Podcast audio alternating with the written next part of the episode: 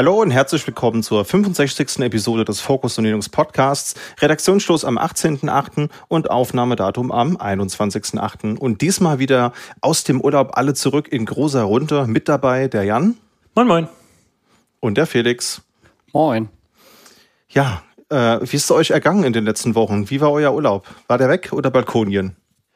Also mich hat's nach Spanien getrieben, äh, nach Malaga und ähm, da hatten wir eigentlich super Wetter. Äh, nicht zu warm, nicht zu kalt. Äh, ich bin jetzt ganz froh, dass ich auch ohne Sonnencreme das Haus verlassen kann. Aber es war sehr erholsam auf jeden Fall. Sehr schön. Wie war es bei dir, Felix? Ich habe mich zum Ausgleich äh, gequält in den Alpen. Ich war Rennradfahren auf den Pässen der Tour de France, Galibier, Alpe d'Huez, alles einmal abgeradelt. Und ja, das war zwar anstrengend, aber das bringt auch den Kopf frei. Man hat währenddessen nicht viel Chance, an irgendwas anderes zu denken. Tut einfach weh und äh, ja. Cool. Das, das klingt echt spannend. Also es macht bestimmt Laune. Jo, es war auch heiß. Christian, wo hat's dich verschlagen? Das ist schön, dass du fragst. Lass mich doch mit einem Rätsel wieder antworten, wie äh, letztes Jahr im, im Sommer. Wieder ein Kofferwort, zwei Bestandteile. Der erste Bestandteil, da geht's um ein Netzwerkprotokoll, das dazu dient, die Verschlüsselung oder den Datentransfer von E-Mail und Webservern so abzusichern, dass du nicht heimlich die Zertifikate austauschen kannst. Das ist die erste Hälfte. Und die zweite Hälfte ist unsere vorherige Währung in Deutschland. StarTLS. Ostmark.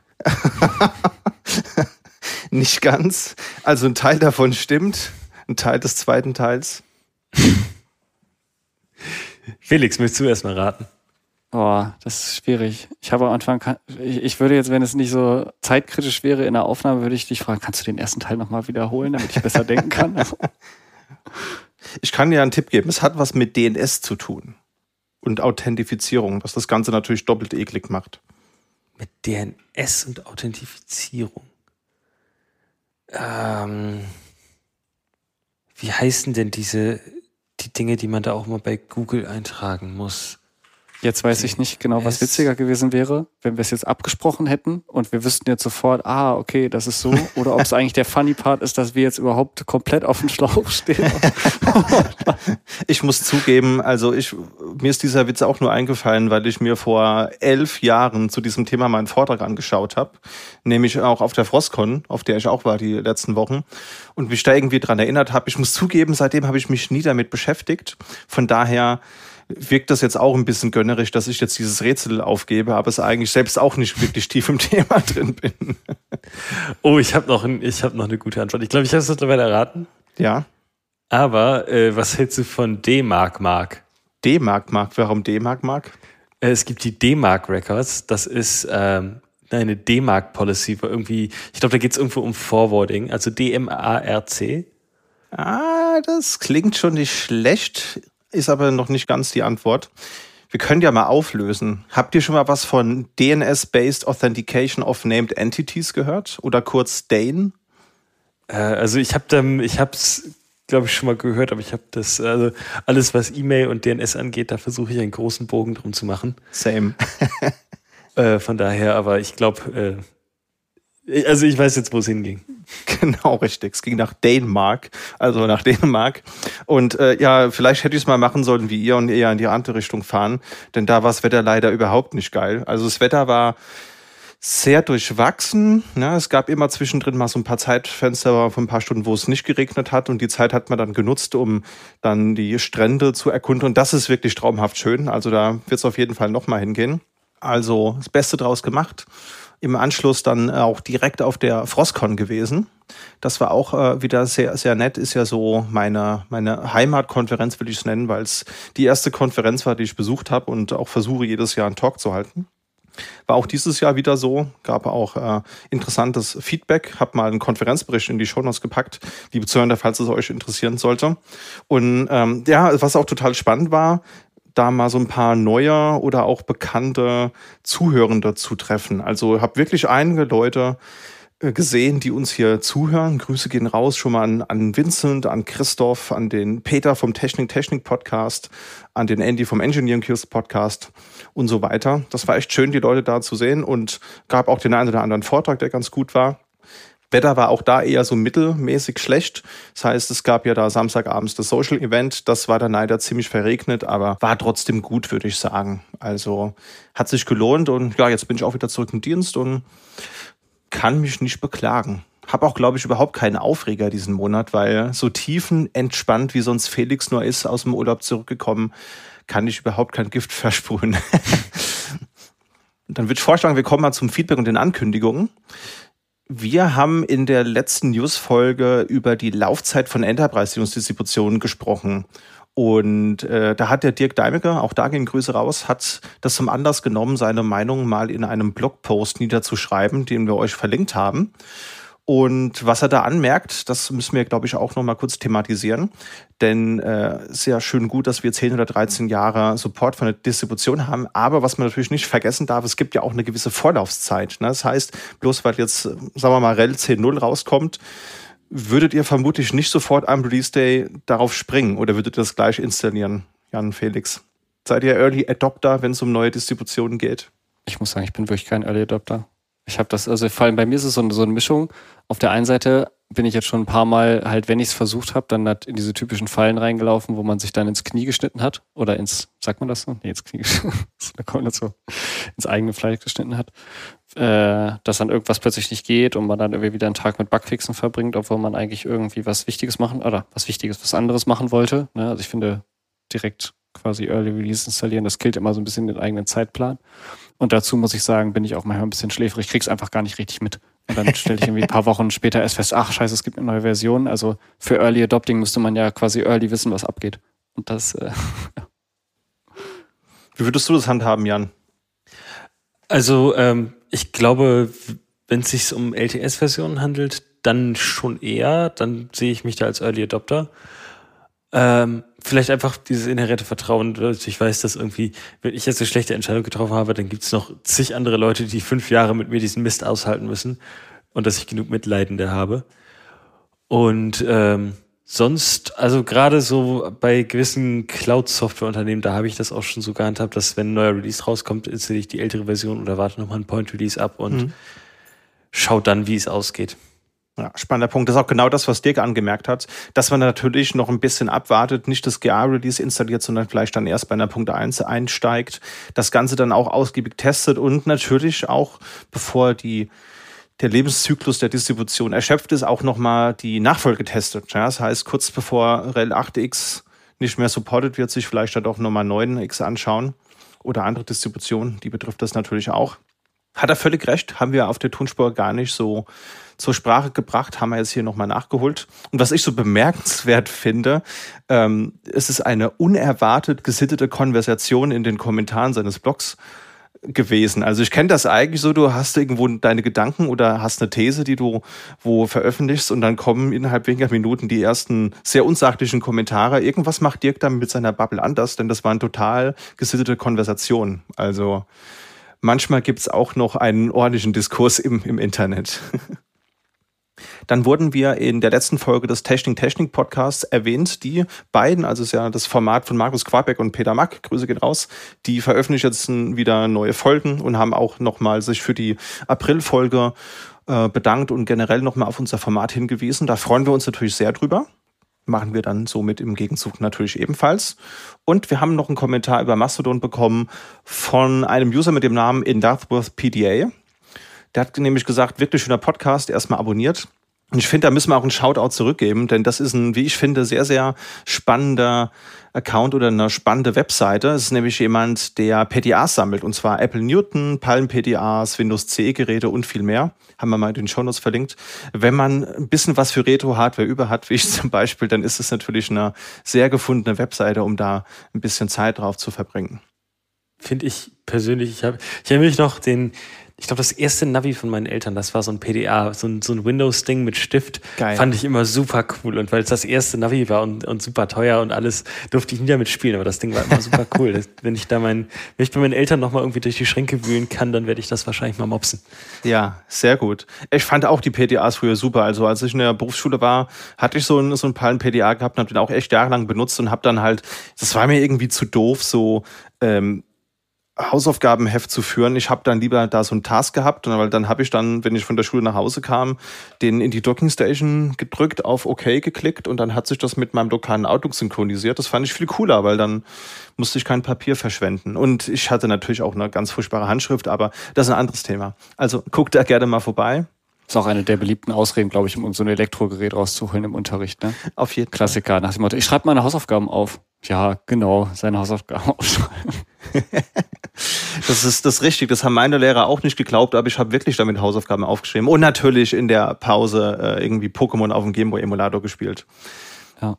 Ich fand die ganze Seite sehr kultig, In Love with PDA. Ich habe da mal drauf geguckt dann. Hm. Ähm, schon sehr, sehr witzig auf jeden Fall.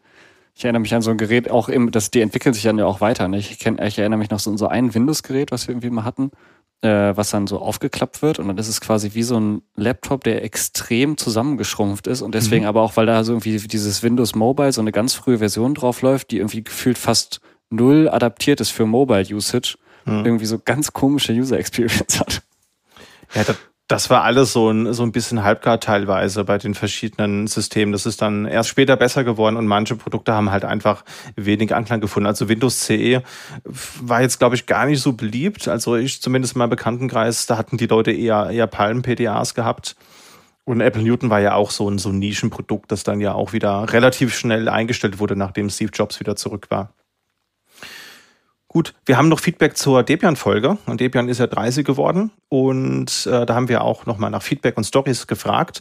Da schreibt zum Beispiel MeCrisp auf Mastodon, er habe mit Debian Edge, also 4.0 begonnen und hat Lenny, also 5.0, für seine Diplomarbeit auf dem Unicomputer installiert und seitdem bis heute nur Debian genutzt. Das ist eine sehr schöne Sache, so früh schon angefangen und immer noch mit dabei zu sein.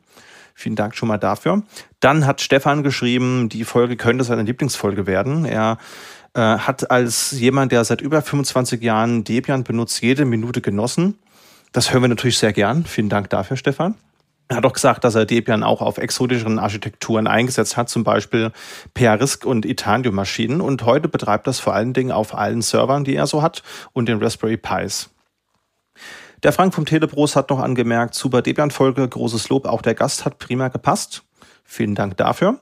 Und auf Mastodon gab es auch noch so ein paar ähm, Nachrichten, wo die Leute geschrieben haben, womit sie angefangen haben. Und wir haben wirklich unter den Zuhörern dann einige, die schon recht früh mit einem Debian 3.0 angefangen haben. Also unsere zuhörenden Bubble ist anscheinend sehr Debian geprägt. Dann gab es noch eine Nachricht von Lukas, Grüße gehen raus. Der war äh, auch auf der Frostcon und hat ähm, sich den Security Talk angeguckt, den ich da halten durfte. Und hat danach mal, weil ich habe da natürlich kurz einen Hinweis drauf gegeben, dass wir auch so einen Podcast machen, sich die Nix- und Debian-Folgen angehört und experimentiert nun freudig mit der Nix-Shell herum. Das freut uns natürlich sehr zu hören. Und er hat auch nochmal nachgefragt, ob wir vielleicht mal so eine Folge äh, machen könnten, wo es einen Überblick über die ThinkPad-Modelle vielleicht auch in Bezug auf Linux äh, gibt. Na, haben wir ein bisschen hinher geschrieben. Das machen wir vielleicht am Ende des Jahres. Schauen wir mal, ob wir das noch irgendwo unterkriegen.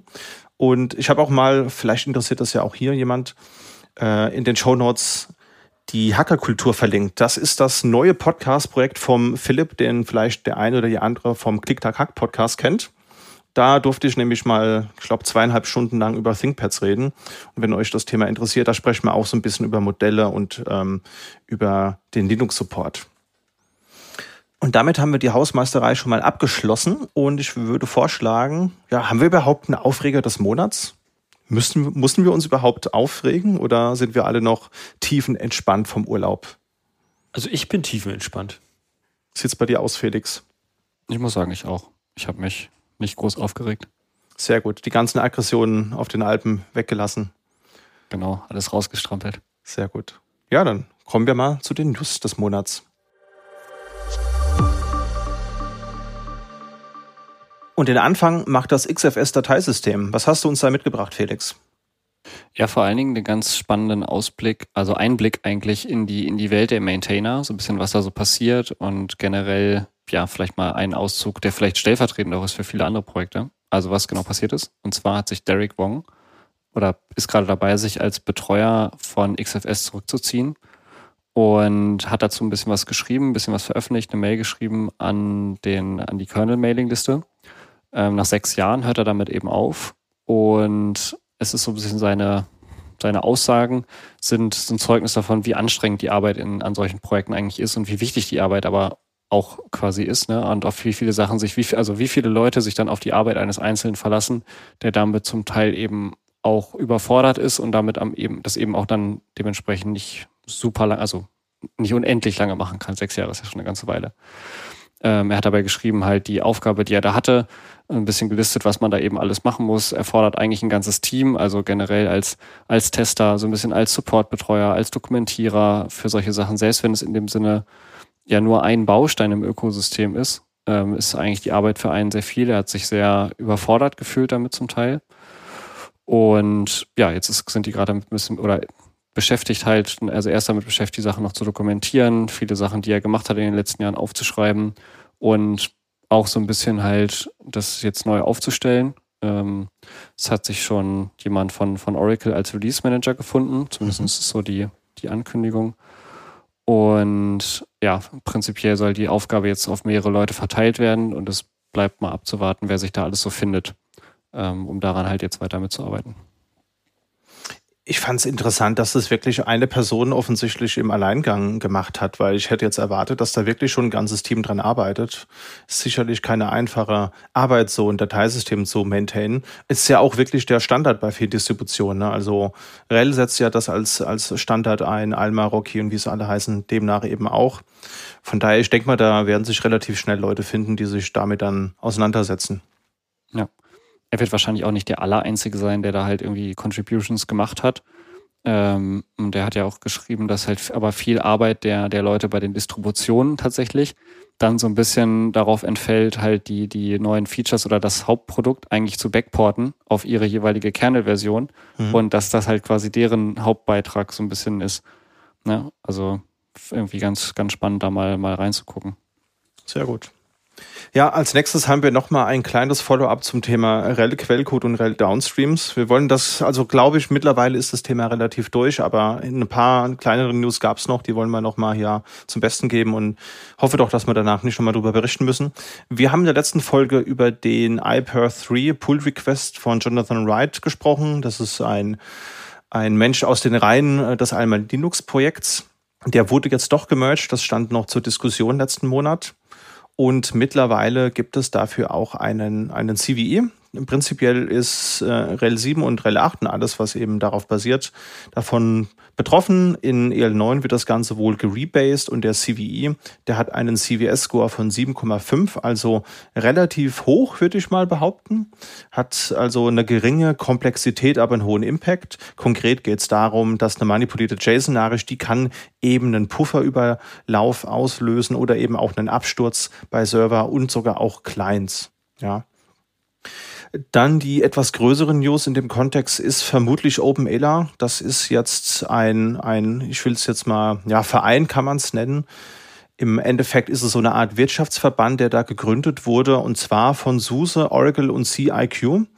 Und das Ziel dieses Verbands ist es, die Entwicklung von RHEL-kompatiblen Distributionen sicherzustellen. Das heißt, die verstehen sich als zentrale Sammelstelle für RHEL-Quellcode und verstehen es auch als ihre Pflicht, neue und weitere Downstream-Projekte zu unterstützen, einen RHEL-binärkompatiblen Klon oder einen RHEL-kompatiblen Klon herzustellen. Ja, und da weiß ich gar nicht so, wie ich das weiter kommentieren oder finden soll. Wie sieht es denn bei euch aus, Jan und Felix? Ja, also ich bin ja eh nicht so im, im EL-Camp, von daher ist das Thema für mich eigentlich abgeschlossen. Sieht's bei dir aus, Felix? Du bist ja viel im REL oder im Red Hat-Ökosystem unterwegs. Mm, ja, schon. Ich muss sagen, mir fällt es bei dem Thema zunehmend schwer, vor allem wenn es halt um Lizenzgeschichten geht, ähm, da irgendwie eine saubere, also das meine Argumentation auf saubere Beine zu stellen. Deswegen würde ich sagen, ich nehme das erstmal so hin und halte mich dabei mit irgendwelchen Bewertungen erstmal zurück, weil ich es dafür einfach nicht, also die Folgen nicht genug nachvollziehen kann. Ja. Ich denke, was anderes wird uns nicht übrig bleiben. Ich muss zugeben, mich hat's verwundert. Ich habe nicht unbedingt damit gerechnet. Und ich glaube, das geht der Community und den Kundinnen da draußen auch so, denn die sind jetzt ein bisschen verwirrt, muss man festhalten. Also, ich meine, wir haben, wir haben SLES, das noch einige Jahre läuft. Wir haben jetzt das ganze SUSE ALP-Thema. OpenSUSE hat nach der Ankündigung, die es ja schon letzten Monat gab, dass SUSE jetzt eben 10 Millionen in so einen Verband investieren will, musste dann erstmal ein Announcement rausgeben, dass da OpenSUSE erstmal nichts mit zu tun hat und dass das Projekt nach wie vor ähm, noch weiter gepflegt wird. Also Leute sind einfach verwirrt von dieser Ankündigung, weil SUSE natürlich auch ein Kontrahent zu, zu Red Hat ist. Das ist natürlich klar. Sie haben das gleiche Paketformat, aber prinzipiell sind ja SLES und RHEL die großen äh, Enterprise-Distributionen, die einem sofort einfallen, wenn man danach gefragt wird. Und dass SUSE jetzt quasi auf der, auf Basis von RHEL noch ein eigenes weiteres Projekt äh, noch führt, das verwirrt die, die Leute eben einfach. Da stellt sich dann halt die Frage, woher das Ganze kommt, warum das Ganze gemacht wurde. Aber ich glaube, da haben wir einfach keine Antwort drauf. Muss man einfach mal ein bisschen zuschauen. Ich weiß jetzt nicht so unbedingt, ob man sich mit dem einen Partner in diesem Trio so einen, großen, so einen guten, großen Gefallen getan hat, sich damit zu, zu brüsten. Aber auch da muss man, glaube ich, einfach mal gucken, was die Zeit bringt. Wir werden da später sicherlich noch mal berichten dieses Jahr. Mir gab das so ein bisschen Flashbacks und zwar gab es früher mal United Linux. Das ist schon echt super lange her, das war 2002 bis 2004. So eine angedachte Linux-Distribution, da gab es auch ein paar wenige Versionen von. Und zwar war das ein Projekt, wo sich auch mehrere Firmen zusammengetan haben, namentlich SCO, Connectiva, SUSE und Turbo Linux. Und das ist relativ schnell dann aber auch äh, gescheitert, das Projekt, weil dann ja diese super lange Dramaserie losging, wo SCO gegen Linux geklagt hat. Das brachte das Projekt im Prinzip ähm, zu Fall. Und ja, dann 2004 wurde ja SUSE, damals noch mit kleinem U geschrieben, auch von Novell übernommen. Und das war dann so das Ende dieses Projekts. Mal gucken, vielleicht ist es ja dieses Mal jetzt eine etwas gesundere Aufstellung. Wir werden auf jeden Fall nochmal drauf schauen. Ist auf jeden Fall eine ganz spannende Anekdote, ähm, wenn man halt das Thema sehr, sehr lange verfolgt. Das finde ich ja nochmal sehr wertvoll, wenn man eben Leute irgendwie im Diskurs hat, die einfach schon sagen, okay, sind halt irgendwie, eben haben solche Sachen wie 2004, 2002 irgendwie schon mitbekommen und sagen, hey, Mensch, das, was gab es doch schon mal. Dass man so ein bisschen die Analogien ziehen kann, okay, ne, welche, wie, wie geht sowas normalerweise aus, quasi, wie ging es letztes Mal aus? Das ist irgendwie ganz spannend. Genau, ja. Dann haben wir noch eine weitere News und zwar soll SUSE jetzt von der Börse genommen werden. Und zwar ist es so, SUSE hat ja schon einige Besitzerinnen gehabt bisher in der Firmengeschichte und aktuell ist es der schwedische Mehrheitsaktionär Equity. Und denen fehlen quasi noch 20,9 Prozent der Anteilsscheine. Die wollen sie jetzt noch erwerben, sodass sie die in ihrem Portfolio haben und wollen dann SUSE von der Frankfurter Börse nehmen. Geplant ist, dass das eine Verschmelzung mit einer nicht börsennotierten Gesellschaft aus Luxemburg dann geben wird. Das ist eine Geschäftsform S.A. Und die haben geboten aktuell den Besitzenden 16 Euro pro Anteilsschein. Und das finde ich ganz interessant, weil das sieht relativ großzügig aus, weil bisher ist der, der Wert der, der Aktie so, ja, so circa 10 Euro, ja. Also ich meine, ähm, als sie an die Börse gegangen sind, das war Mai 2021, wenn ich es richtig weiß. Das war irgendwas so um die, um die 30 Euro, also relativ hoch. Der Höhepunkt war dann im Januar 2022 bei 43 Euro und seitdem ging es mit dem Aktienkurs leider eher so bergab. Und nachdem es diese Ankündigung gab, die wir euch auch in den Shownotes verlinkt haben, sprang die Aktie dann auch mal kurz von 10 Euro auf knapp 16 Euro. Und der SUSE-Vorstand, der unterstützt auch das Vorhaben aus freien Stücken. Ähm, Argumentation ist hier, man, man möchte sich in Zukunft wieder auf operative Prioritäten und langfristige Strategie konzentrieren. Und deswegen hat man gesagt, ist so ein Unternehmen an der Börse vielleicht auch an der Stelle ein bisschen hinderlich, wenn es um diese beiden Ziele geht. Habt ihr eure SUSE-Aktien schon verkauft oder habt ihr überhaupt welche? Haben tue ich keine, aber ich bin, äh, ja, das mit den 16 Euro klingt recht großzügig. Äh, ich glaube, EQT, das könnte einfach Equ Equity ausgesprochen sein, oder? Okay. Das würde doch, das heißt, das heißt, glaube ich, Anteilsnahme oder so auf Deutsch. Äh, also das würde mich freuen, aber wir sind ja hier eh bei Abkürzungen, falls aussprechend der Podcast. Ich wollte gerade sagen, ähm, X-Face statt XFCE, von daher. genau. Äh, Finde ich ganz spannend. Äh, ich glaube, für die tatsächlichen Userinnen ist das so ziemlich egal Ja, ich glaube, das ist einfach nicht, nicht so wahnsinnig wichtig. Wie sieht's bei dir aus, Felix?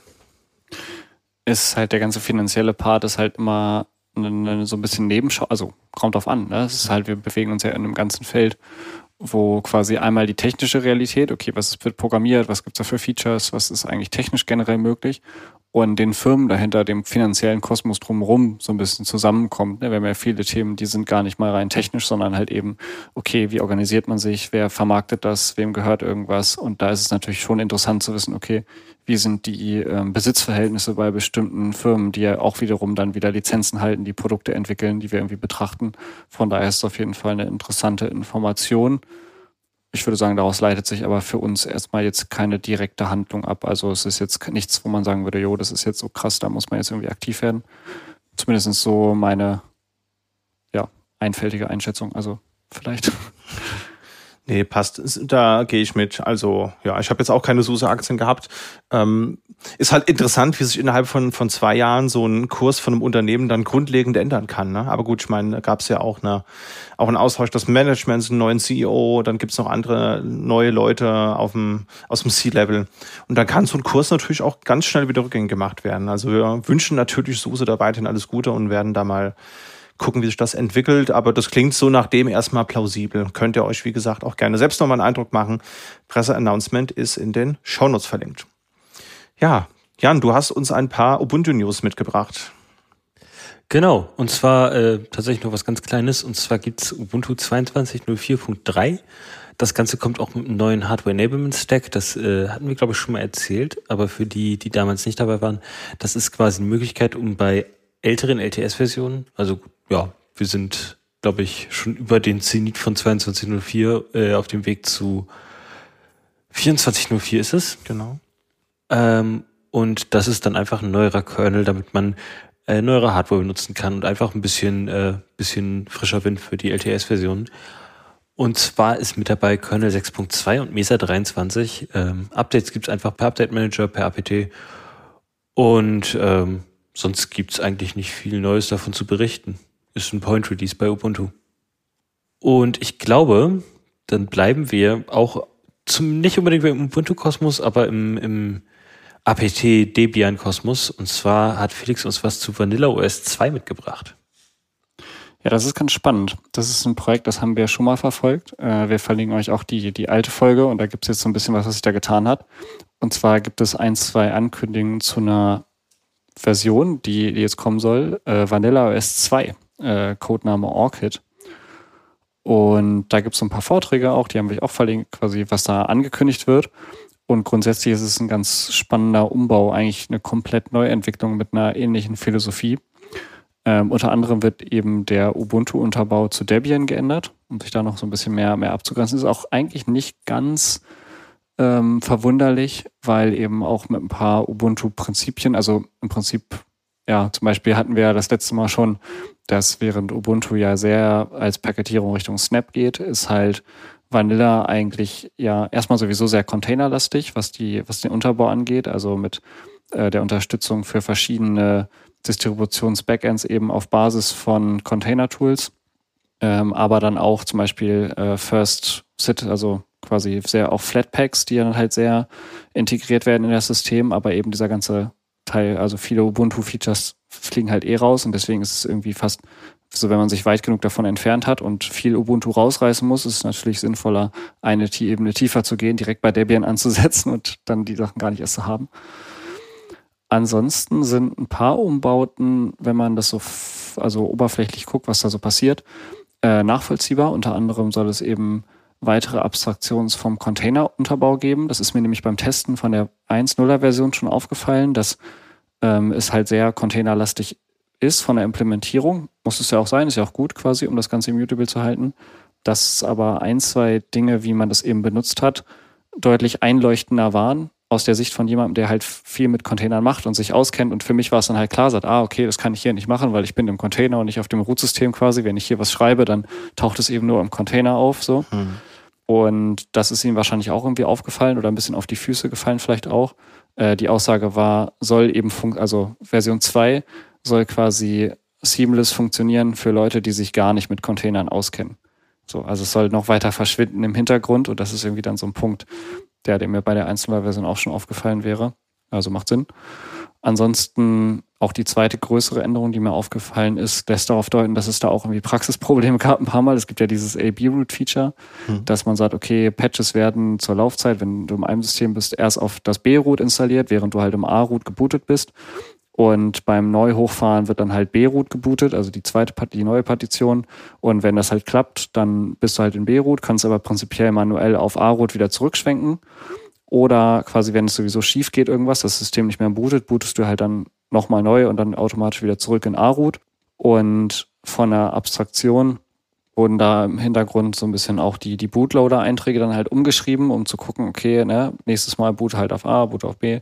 Und das war irgendwie anscheinend vielleicht ein bisschen frickelig. auf jeden Fall haben sie jetzt eingeführt, dass es einen, äh, einen Master-Boot-Partition gibt, die halt quasi immer quasi nach der Installation nicht mehr verändert wird, die halt immer erstmal bootet und aus der raus dann quasi A und B Root irgendwie gebootet werden. Ich habe es technisch nicht tausendprozentig aufgedröselt, aber man kann es zusammenfassen als Änderung quasi, die das Bootverhalten im A und B Root Zusammenspiel im Kontext von Grupp vereinfachen und stabiler machen. Da scheint es wohl ein paar Mal geknallt zu haben. Mhm. Ähm, eine stabile Version soll es wahrscheinlich noch. Also Aussage Spätsommer ist ja Ende August quasi schon, schon direkt vor der Tür. Also ich würde mal sagen, boah, nächsten, nächsten Monat. Also Oktober wäre ja schon Herbst, ne? Von daher müsste ja. eigentlich da nächsten Monat irgendwas kommen. Spannend, muss ich mir auf jeden Fall auch echt mal angucken. Also ich fand das auch damals spannend, als du im März diesen Jahres das erste Mal davon gesprochen hast. Vielleicht gucke ich mir das mal an auf einem meiner Testgeräte. Genau, und da haben wir die nächste Ubuntu News. Die kommt wieder von Jan. Genau, und zwar, da haben wir gerade eben im Vorgespräch haben wir über, über das geredet, und zwar ist Ubuntu slash Rhino Linux 2023.1 erschienen. Das ist die erste stabile Version mit XFace 4.18 und äh, was so ein bisschen angepasst wurde, zu, ähm, das äh, heißt jetzt Unicorn im Kontext von Rhino Linux und hat unter anderem das AppGrid von GNOME übernommen.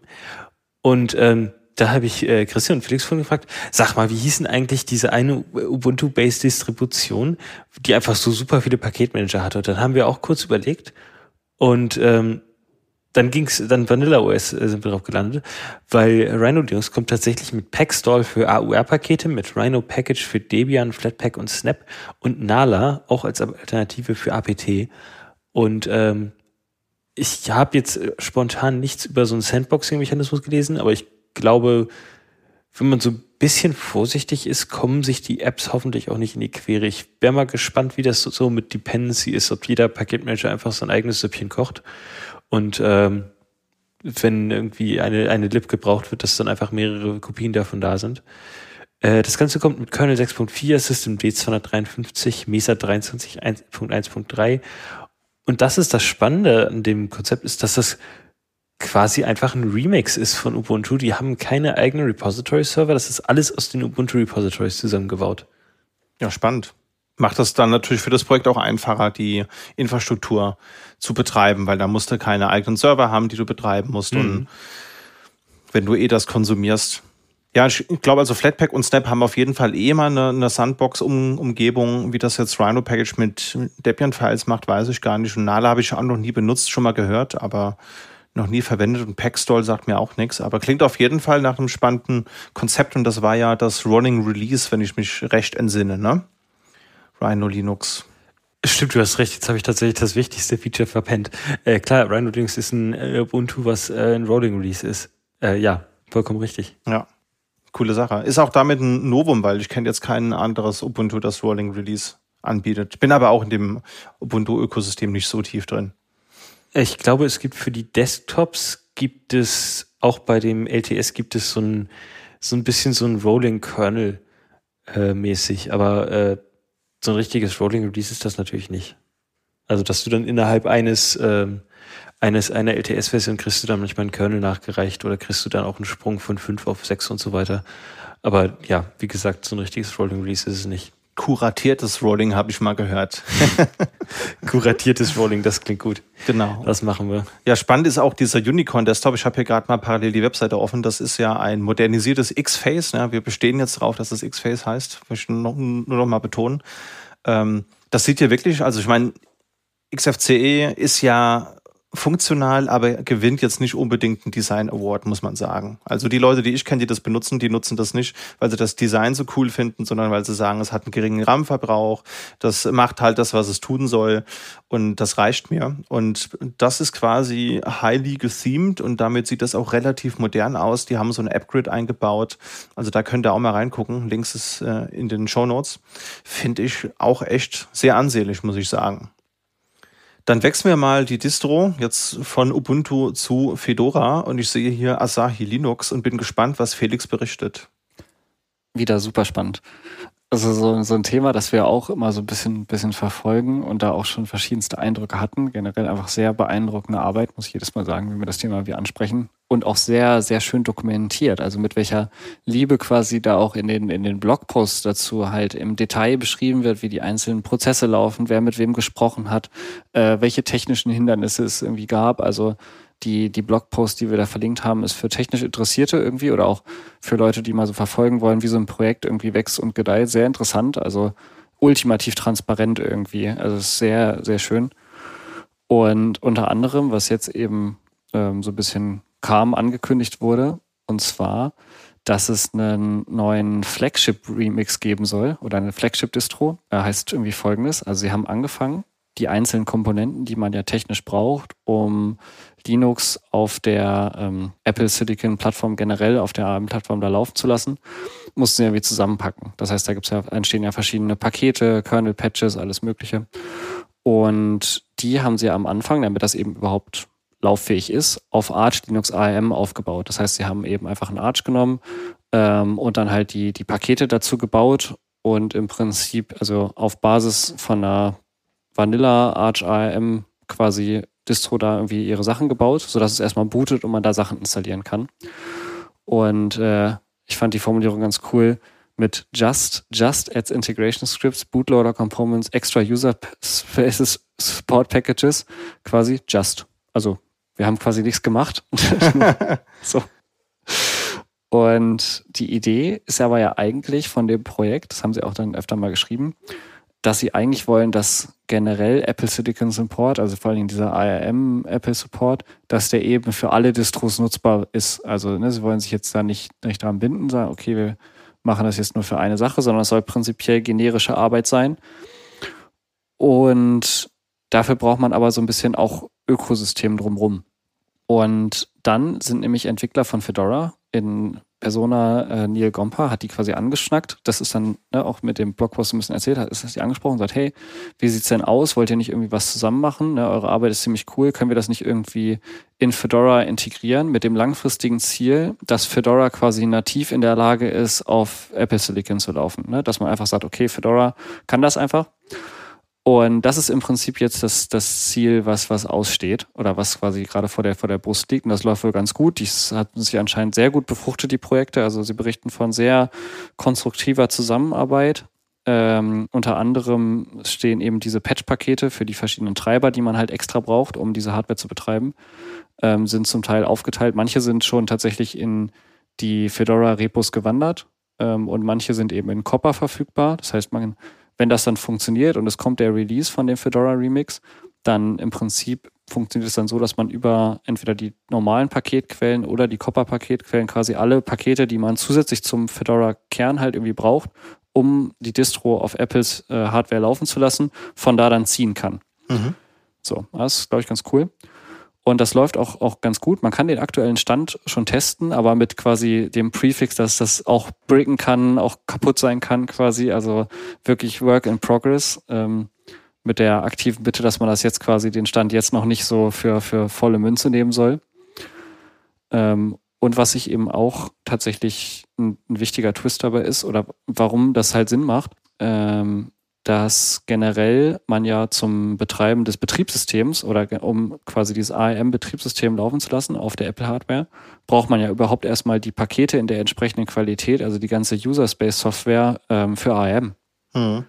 So, und das war eben bei den Arch-Paketen wohl zum Teil so ein bisschen Ding, dass man erstmal so viele Leute braucht, die das halt eben maintainen. Und es gibt halt unter anderem, weil es ja, glaube ich, auch schon Fedora für Raspi gibt und so ein Kram, gibt es schon einige Desktop-Pakete für Fedora IAM, Ähm, da ist es wohl, die, das Ökosystem ist wohl gar nicht so schlecht. Und da wollen die jetzt noch mehr drauf aufbauen, können dann eben auch die ganze Packaging-Infrastruktur und viel davon halt mitnutzen, die es da halt schon gibt und sich dann eben mehr auf die tatsächliche Kernkompetenz, die ja schon eine heftige Leistung ist, das Reverse Engineering äh, zu konzentrieren.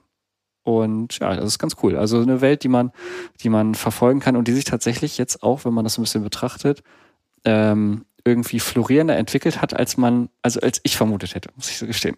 Weil am Anfang ist es wirklich schon wie eine Spielerei, die quasi irgendwie so als, ne, okay, da reverse engineert jemand quasi dann äh, für, ein, für ein Gerät, was vielleicht gar nicht so viele Leute auf diese Art und Weise nutzen würden. Also wer kauft sich denn so ein, also ja, schon ein paar Leute, aber da sich so ein mega teures MacBook zu kaufen, um dann die Software wegzuschmeißen quasi und sagen, nee, dieses Spezial für dieses Gerät maßgeschneiderte Betriebssystem, das ja eigentlich mehr oder weniger ohne Zicken funktioniert, schmeiße ich jetzt runter und werfe mich auf die, quasi auf die, vor allen Dingen halt noch nicht mal im Wechsel von, von Windows auf, auf Linux, verstehe ich ja noch ein bisschen, aber von einem anderen Unixoiden Betriebssystem, das ja auch viele Entwickler nutzen ja eigentlich, eigentlich ja. Mac auch, ne? Sich dann nochmal quasi runterzuschmeißen sagen, nee, auf die ganzen Stabilitätsvorteile, da scheiße ich jetzt drauf quasi.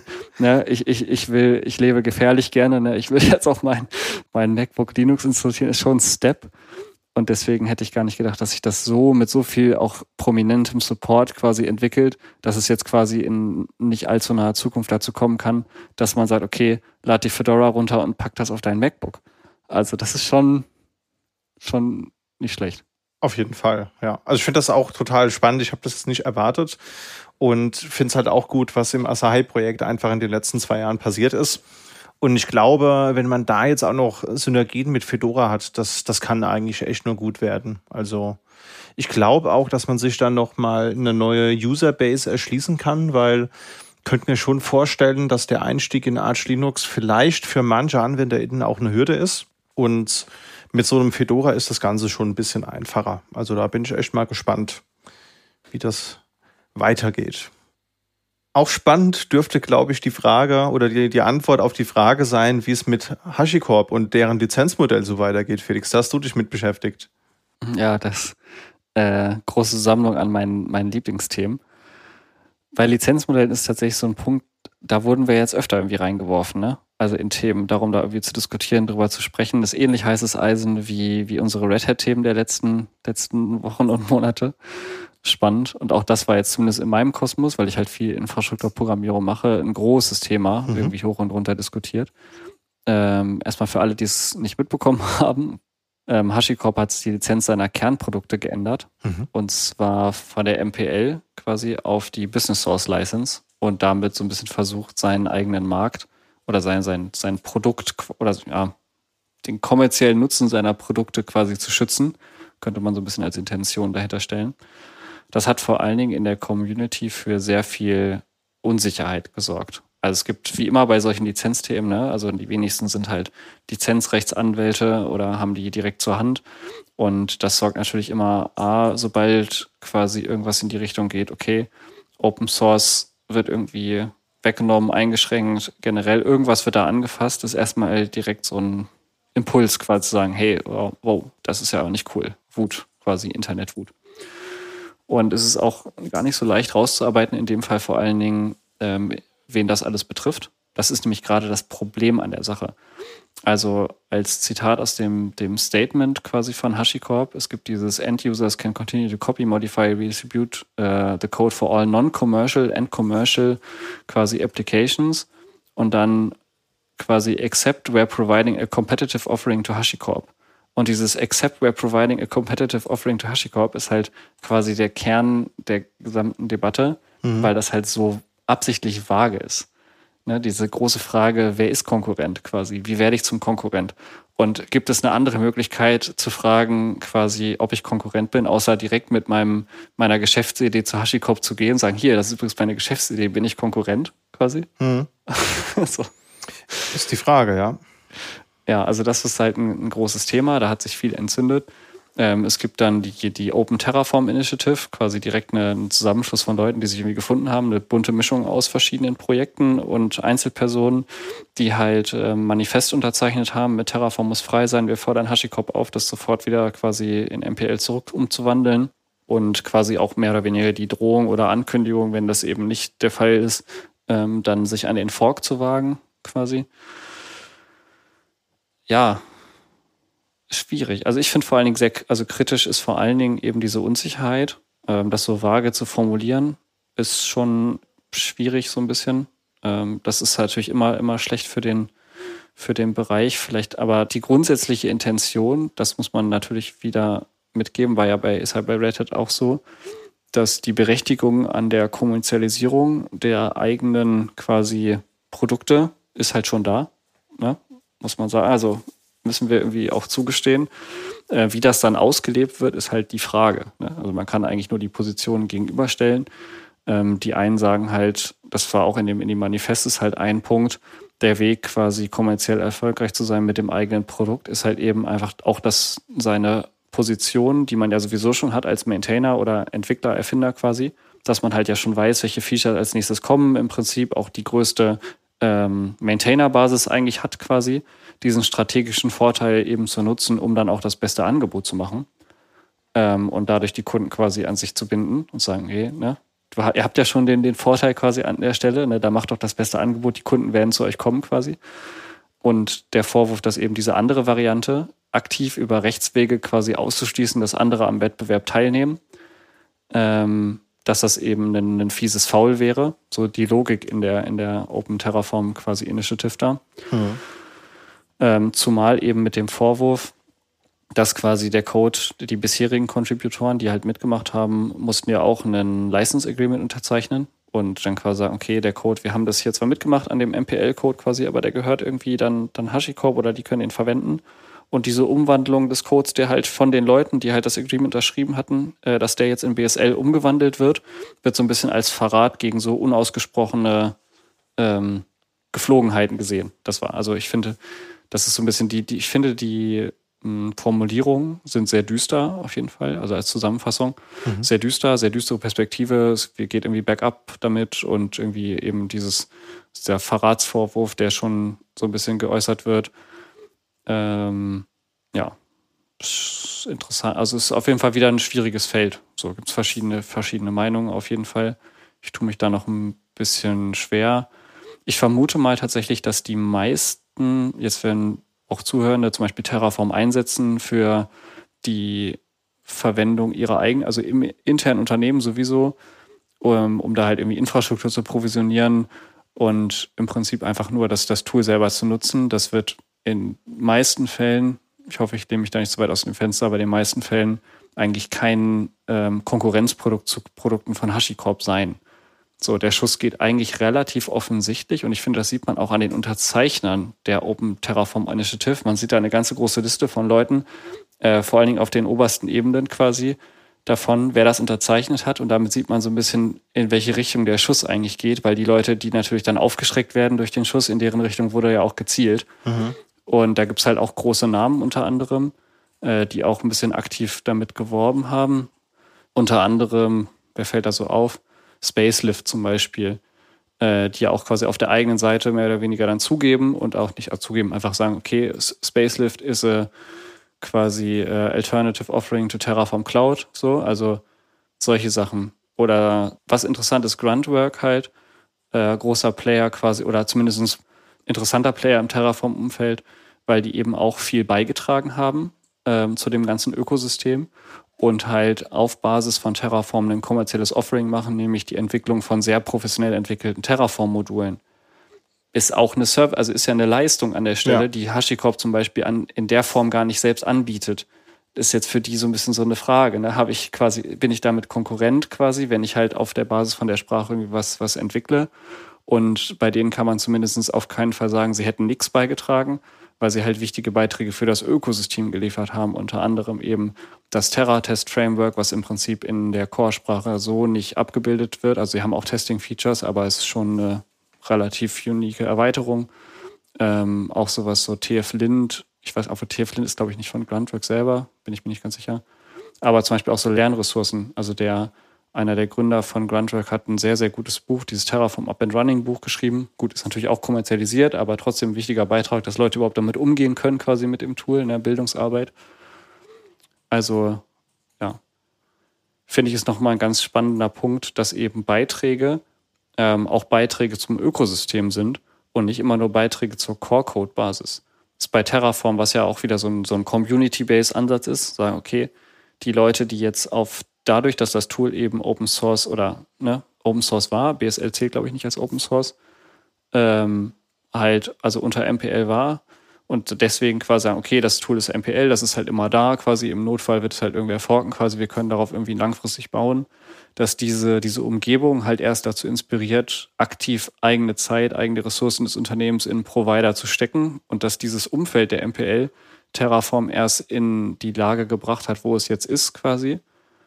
Und dass eben die Community in Form von anderen Firmen halt sehr viel für dieses Ökosystem generell getan hat das ist auch so ein bisschen eine Perspektive von, von dem Open Terraform Manifest. Das fand ich auch zumindest ein spannender Gedanke, dass man sagt, okay, ohne diese Lizenz, ohne diese offene Lizenz hätten die Leute sich da gar nicht hingesetzt quasi, ne, hätten gar nicht da irgendwie mitgemacht.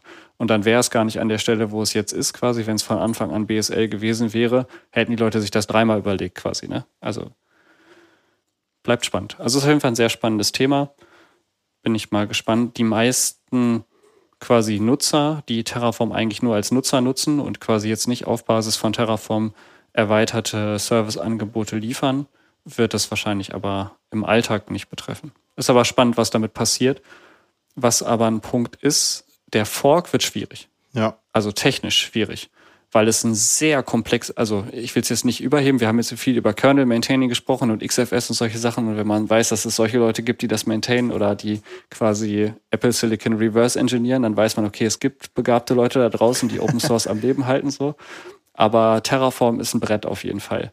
Also da braucht man schon viel spezielles Wissen, die Architektur im Hintergrund ist nicht ganz trivial. Vielleicht schätze ich es zu kompliziert ein, aber ich glaube, ein Fork wird hart so das durchzuziehen.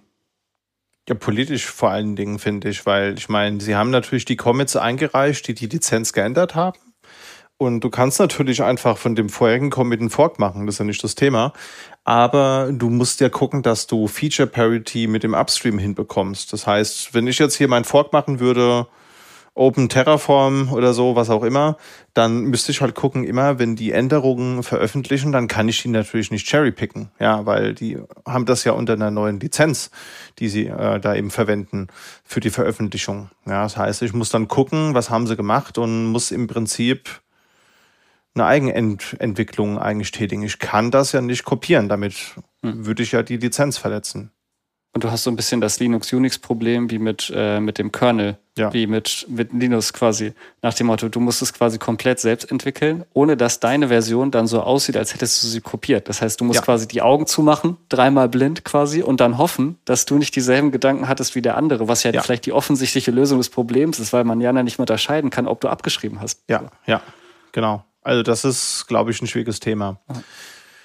Ja, finde es auch schwierig zu, zu greifen. Ich finde es natürlich schade, dass es da eine Lizenzänderung gab, aber wie du gerade schon gesagt hast, als Unternehmen hat man natürlich auch eigene Interessen, die hierzu vertreten sind. Das steht, glaube ich, völlig außer Frage. Ich mache mir ein bisschen Gedanken, wie das jetzt mit Vagrant weiterläuft. Also ich benutze Terraform regelmäßig, aber nicht täglich, aber Vagrant ist schon so eins meiner Daily Driver Tools, kann man, glaube ich, sagen. Also muss sehr oft Dinge für Kunden nachstellen und dann ziehe ich mir halt eben schnell eine VM hoch, wenn es was gibt, das ich nicht im Container testen kann. Äh, ich benutze die Pakete, die mir meine Distribution shippt. Aber die werden sich die Frage natürlich auch stellen müssen, wie sie damit jetzt umgehen. Und weil bisher haben sie natürlich von Upstream kopiert, das wird so jetzt natürlich nicht mehr möglich sein. Ja, ich, also ich vermute, wo man immer ein bisschen hingucken kann, auch um seine eigene Situation zu bewerten. Ähm, es, es gibt ja von HashiCorp einen, ähm, einen Cloud-Offering quasi. Da kann man auf der Seite gucken, was die anbieten. Und im Prinzip, wenn man mit dem, was man da macht, quasi nicht in die Schussweite dieser HCP-Offerings kommt, wie das eben Spacelift macht, quasi, okay, ich bin eine Alternative zu Terraform Enterprise. Ähm, und du kannst halt bei mir irgendwie, ich bin eine Execution Engine für, für deinen Terraform-Code, dann ja, ist man da, glaube ich, Vagrant hat kein kommerzielles Offering quasi, ist auch von, ist ja eins der ersten Tools auch gewesen von HashiCorp und irgendwie ist ja ein reines Developer-Tool, sowieso nicht richtig für Production Use. Ja. Ähm, von daher würde ich sagen, solange es keine Ankündigung gibt für ein, für ein Vagrant Enterprise, ist das aus der, aus der Schusslinie. Was noch Alternativen wären, zum Beispiel, die auch betroffen sein könnten. Ich weiß nicht, ob das mal jemand versucht hat. Ähm, es gibt halt HCP Offering ist auch Vault-based. Das heißt, es gibt HCP Vault, wo man halt eben sagen kann, okay, ich stelle dir deinen Vault hin ähm, und du kannst dann im Prinzip das, das klicken. Das wäre ja ein relativ einfaches Geschäftsmodell, was im Prinzip jemand kopieren könnte und das aus meiner Sicht dann quasi astrein in den Weg fallen würde, okay, du nutzt das halt kommerziell. Also ich habe jetzt als, könnte mir jetzt nicht eine eigene Company bauen, die sagt, okay, ich hoste mit meinem Wissen jetzt einfach Vault-Server für andere Leute mhm. äh, und vermiete das irgendwie. Das wäre wahrscheinlich so ein Ding, was da auch reinfällt. Ja, kommen wir vom einem schwierigen Thema zum nächsten schwierigen Thema. Und zwar geht's um die Web Environment Integrity API für Google Chrome. Das ist ein Projekt von vier Google-Entwicklern und äh, das haben die in einem persönlichen GitHub-Repository als Vorschlag für eine API veröffentlicht. Also es ist nicht im offiziellen Google-Kontext entstanden, sondern wirklich unter dem Handle eines äh, dieser Entwickler. Und das soll die Integrität von Web-Umgebungen sicherstellen. Das ist im Prinzip äh, das, was die, die Kurzbeschreibung des Projekts so hergibt. Konkret soll es darum gehen, Falschangaben zu verhindern. Also sowas wie, welche Auflösung benutzt dein Webbrowser, welchen Agent benutzt du, und äh, ist es ein echter Mensch oder ist es ein Bot, der hier gerade mit einer Webseite interagiert? Das ist natürlich insbesondere für die Werbung wichtig. Ja, das ist auch gleich das erste Argument, das Sie da nutzen, warum das eine Technik ist, die man unbedingt haben muss. Ist natürlich auch immer eine gute Idee, Usern erstmal schmackhaft zu machen, dass natürlich die Werbebranche unbedingt äh, diese Funktion braucht. Es geht darum, Fake-Profile und Posts zu erschweren und bei Browserspielen will man so die Einhaltung der Spielregeln erzwingen. Also keine Ahnung, man hat irgend so ein äh, Spiel, wo man keinen Taschenrechner benutzen darf, dann wird vielleicht enforced, dass man keinen Taschenrechner startet oder irgendwie sowas. Und natürlich der Dauerbrenner, äh, man will Malware verhindern, vor allen Dingen beim Banking. Ist ja immer so das Argument, das da gerne genommen wird. Äh, kurzum, man kann sagen, es ist quasi ein DRM für Webinhalte, was hier gemacht wird. Ja, so muss man es, glaube ich, nennen. Äh, ziemlich genau, so sieht es auch aus. So tickt das Ganze, so wird es auch beschrieben. Das ist natürlich insoweit ein bisschen fragwürdig, weil Google ja eigentlich schon de facto das Monopol für Multimedia DRM hat. Also White Wine ist da so das Schlagwort, das ist übrigens auch proprietär. Und ja, die Frage, ob man das unbedingt haben muss, können wir ja gleich nochmal diskutieren. Technisch können wir aber vielleicht noch festhalten, es sieht dann so aus, dass Webseiten und Browser kryptografisch signierte Token austauschen, um die Umgebung zu beschreiben. Ja, das heißt zum Beispiel, äh, so, so ein Token könnte dann aussagen, ein echter Benutzer verwendet einen Webbrowser auf einem sicheren Android-Gerät, also ein Gerät, das mutmaßlich nicht geroutet ist zum Beispiel, was ja bei Android-Smartphones relativ einfach der, der Fall sein kann. Und die Webseite, die entscheidet dann, ob die Inhalte ausgeliefert werden. Das heißt, es ist also auch eine, auch eine Prüfung, die serverseitig erfolgen muss, weil kleinseitig kann man das natürlich umgehen. Ja, also ich glaube, wir alle kennen ja Ad-Blocker, Techniken zum Beispiel, die sich natürlich auch in so einem DRM dann verhindern lassen. Also so nach dem Motto, äh, wenn du einen Ad-Blocker anhast, dann darfst du die Seite gar nicht erst aufmachen. Also siehst sie nicht nur halb, sondern siehst sie gar nicht. Und wie zu erwarten, war das Feedback in den Issues auf GitHub und auf Social Media sehr negativ. Ja, also es ist absehbar, dass wenn wir so eine Technik haben, wir noch mehr unkontrollierbare Werbung in dem ohnehin schon viel zu kapitalistischen Internet haben. Das ist, glaube ich, kann man so, so festhalten. Es ist natürlich auch auf einer anderen Ebene diskriminierend, weil man schließt natürlich auch Linux-AnwenderInnen aus oder Leute, die geroutete Android-Geräte benutzen. Beziehungsweise ich muss dann halt gucken, wie ich das, diesen gerouteten Status verschleiern kann. Da gibt's ja auch Mittel und, und Wege. Und das hat natürlich für einen Aufschrei gesorgt. Mozilla hat sich relativ schnell ganz klar dagegen positioniert. Sie haben gesagt, das Ganze ist ein Angriff auf das offene Internet und dessen Ökosystem. Und sie sehen auch nicht, dass die genannten Probleme mit dieser API gelöst werden.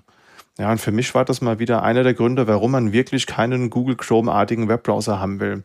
Aber wie steht denn ihr zu der Sache? Ist das eine Funktion, die es im Internet braucht, eurer Meinung nach? Nee, das muss weg. Das braucht's nicht. Ich kann durchaus irgendwo den Appeal verstehen, gerade wenn jetzt so langsam äh, Machine Learning besser wird im Capture lösen als wir Menschen. Äh, Gibt es irgendwo das Bedürfnis von Webseitenbesitzerinnen, dass echte User ihre Ressourcen nutzen und irgendwie da auch aus auch echter Gewinn erzielt werden kann? Aber dadurch jetzt quasi dann mit der Holzhammer-Methode da, da zu verfahren, ist für mich nicht die richtige Lösung. Da muss man, glaube ich, einfach klüger rangehen. Was sagst du, Felix? Das erinnert mich so ein bisschen, es gibt doch, glaube ich, eine relativ alte Diskussion schon auch im Internet über den Grundaufbau und dass das quasi am Anfang, dass, dass die Möglichkeiten der Kommerzialisierung von Webinhalten irgendwie, also von Anfang an nicht so, also nicht so richtig mitgedacht oder irgendwie das über Internet, das Internet das überholt hat, quasi die Entwicklung, dass vernünftig halbwegs spezifiziert wurde, wie man das Ganze kommerzialisieren kann, dass man irgendwie an bestimmten Endpunkten halt einfach Geld dafür nehmen kann. Und dass das so ein bisschen auch zu dieser ganzen Werbewirtschaft geführt hat. Ist mir irgendwie ganz gerade in Erinnerung geblieben bei quasi DRM für Webinhalte. Das quasi irgendwie müsst, vielleicht könnte man das nochmal nachrecherchieren. Aber auf jeden Fall, ja, ist eine schwierige Sache. Vor allem, also was, was, was du halt ja gesagt hast, vielleicht als halbwegs solides Statement, was man, bevor man sich zu weit aufs Glatteis begibt und da irgendwie irgendwas spekuliert, dass es natürlich immer schwierig ist für Systeme, die nicht so dem super Mainstream entsprechen. Hm. Das ist immer ein bisschen, bisschen ärgerlich. Gut, ist auch ein bisschen die Frage, ob man das als äh, so eben große Webfirma immer im Blick haben will, dass man sagt, okay, ja, ne, irgendwie die paar Linux-Sheepel, die sind uns irgendwie egal. Aber ja, das ist natürlich immer ärgerlich, wenn das im Alltag, wenn dann irgendwie sowas kommt. Ich habe das, das riecht eben schon danach, dass wieder, dass da irgendwas implementiert wird und man dann halt als autonormal Linux-User auf dem Desktop, der mal so ein bisschen Internet oder generell Computer-User Minderheit ist, irgendwie so ganz bestimmte Sachen wieder nicht gehen und man irgendwie wieder drumrum wursteln muss. Ja, hört sich also nicht gut an. Ja, ich bin auch der Meinung, dieser ganze Geschäftszweig der Internetwerbung, der ist höchstgradig fragwürdig, meiner persönlichen Meinung nach, aber ist ein anderes Thema. Ich glaube aber auch, dass das ein gesellschaftliches Problem ist, weil natürlich wollen Leute guten Content und das kostenlos. Das war schon immer so, ja, also die Anfänge des Internets waren da ja auch sehr ähm, alternativ, würde ich es jetzt mal, mal nennen. Ja, also man hat äh, Dinge getan, die man so draußen in der Wirtschaft niemals hätte tun können. Und ich glaube, von dieser Gratis-Mentalität, da gibt's aber auch wenig attraktive Möglichkeiten, davon wegzukommen. Also ich würde zum Beispiel super gerne auf großen Nachrichtenseiten den AutorInnen von spannenden Posts was zukommen lassen. Aber ich sehe es einfach nicht ein, für vier News-Sites jeweils ein Abo für fünf Euro im Monat abzuschließen und dann äh, halt einfach viel Geld im Monat zu verbrennen, auch wenn es vielleicht nur drei Artikel im Monat sind, die mich wirklich interessieren. Also ich frage mich halt, wo sind denn so Angebote wie Flatter? hingegangen. Ja, also äh, ich fände es schön, wenn wir so einen Dienst hätten, wo man wirklich einzelne Artikel wirklich auf mehreren Webseiten finanzieren könnte. Es gab immer zwischendrin mal so kleine Angebote, wo du einzelne Artikel kaufen konntest, aber das sehe ich gefühlt nicht mehr, sondern alle wollen dich jetzt in die Abo-Falle locken, was natürlich auch nachvollziehbar ist. Sie haben ja bleibende Kosten, sie haben ja natürlich ihr Personal, das bezahlt werden will, sie haben andere Verbindlichkeiten, aber äh, das funktioniert schon nicht bei Streaming-Diensten oder kann mir zumindest nicht vorstellen, dass ihr alle fünf, sechs äh, Streaming-Abos habt, die so gibt.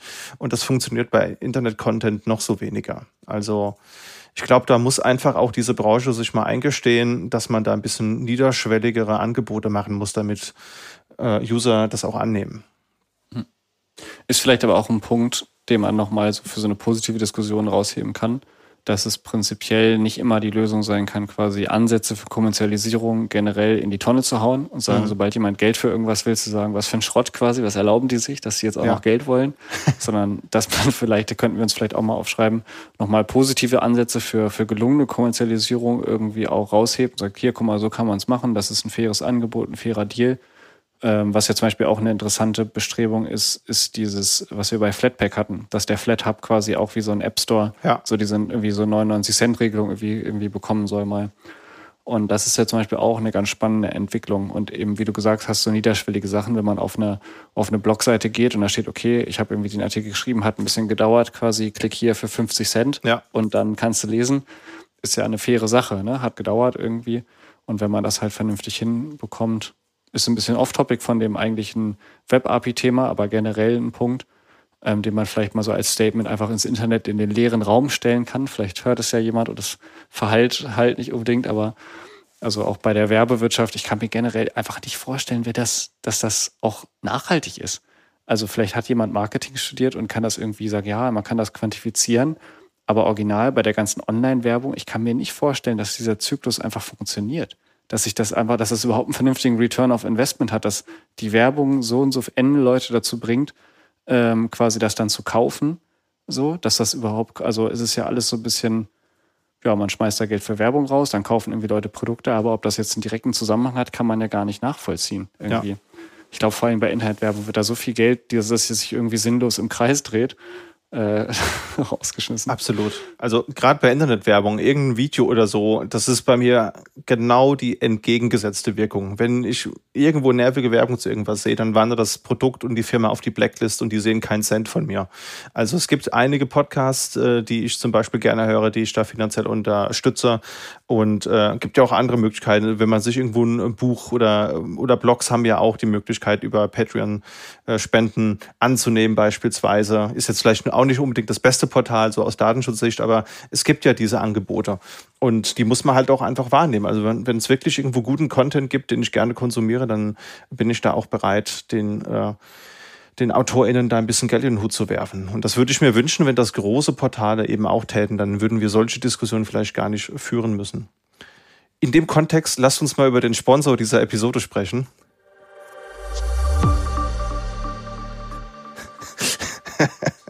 Nein, natürlich nicht. Also dieser Podcast bleibt werbefrei, aber das wollte ich in dem Kontext mal anmerken, dass wenn es Podcasts gibt, die ihr gerne hört, die sowas anbieten, einfach mal drüber nachdenken. Tut ja nicht weh.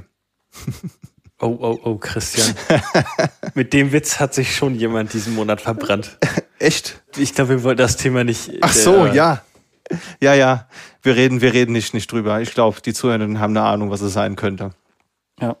Ist ja aber ziemlich witzig, wenn das so ein an, kompletter Anti gefakter Anteaser äh, quasi Dialog wäre, nur um unseren neuen, also um irgendeinen einen neuen Sponsor zu announcen quasi. 15 Minuten Rage Talk, nur um dann zu sagen, hier, dieser, dieser Podcast wird von folgendem VPN-Anbieter äh, gesponsert. könnten eine, ja genau, VPN-Anbieter, äh, einer von uns könnte eine Enterprise-Distro geforkt haben und die, und die irgendwie supporten. Also da, da, da sehe ich viel Potenzial für gute Witze. Ja, auf jeden Fall. Ja. Ich habe ein neues Terraform Enterprise Hosted Offering, habe ich anzubieten. Genau.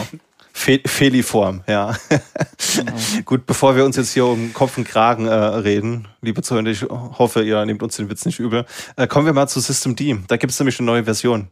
Ja, das ist total spannend. Das soll jetzt Ankündigung Version 254. Äh, ich habe auch mal geguckt zur, zur Referenz quasi. Auf einem aktuellen Fedora läuft 253. Also oh. alles, wie es sein sollte. Aber ich wusste, also ja, ehrlich gestehen, ich wusste nicht, welche System die Version wir gerade haben und welche bei mir läuft.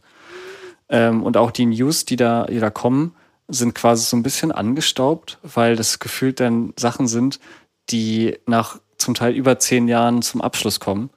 Also, und die meisten deswegen auch gar nicht mehr betreffen. Ähm, unter anderem werden sysv-init-Skripte als veraltet markiert. Wer die noch nutzt, falls jemand da draußen ist. Also jetzt wäre die Zeit für dich, damit aufzuhören. Äh, genauso quasi, es gibt äh, den N5 für Systeme ohne User-Merge. Danach musste ich auch erstmal gucken. Es gab seit 2012 hat Fedora damit angefangen. Ähm, da soll im Prinzip die, oder sollte, ist ja alles schon passiert quasi, ähm, die Filesystemstruktur, die Standard-Filesystemstruktur von Linux angepasst werden. Unter anderem eben äh, die Verzeichnis wie bin zum Beispiel wird nach User-Bin verschoben, deswegen User-Merge. Und das ist eigentlich auf allen Distros quasi, all, allem, was ihr nutzt, quasi wird es System-Link, wird es Link geben von bin auf User-Bin. Und ja, äh, Systeme, die das eben quasi nicht haben oder die da quasi alles also noch unter bin haben, dass der Support wird bei System, die halt rausfallen in der neuen Version. So, weg.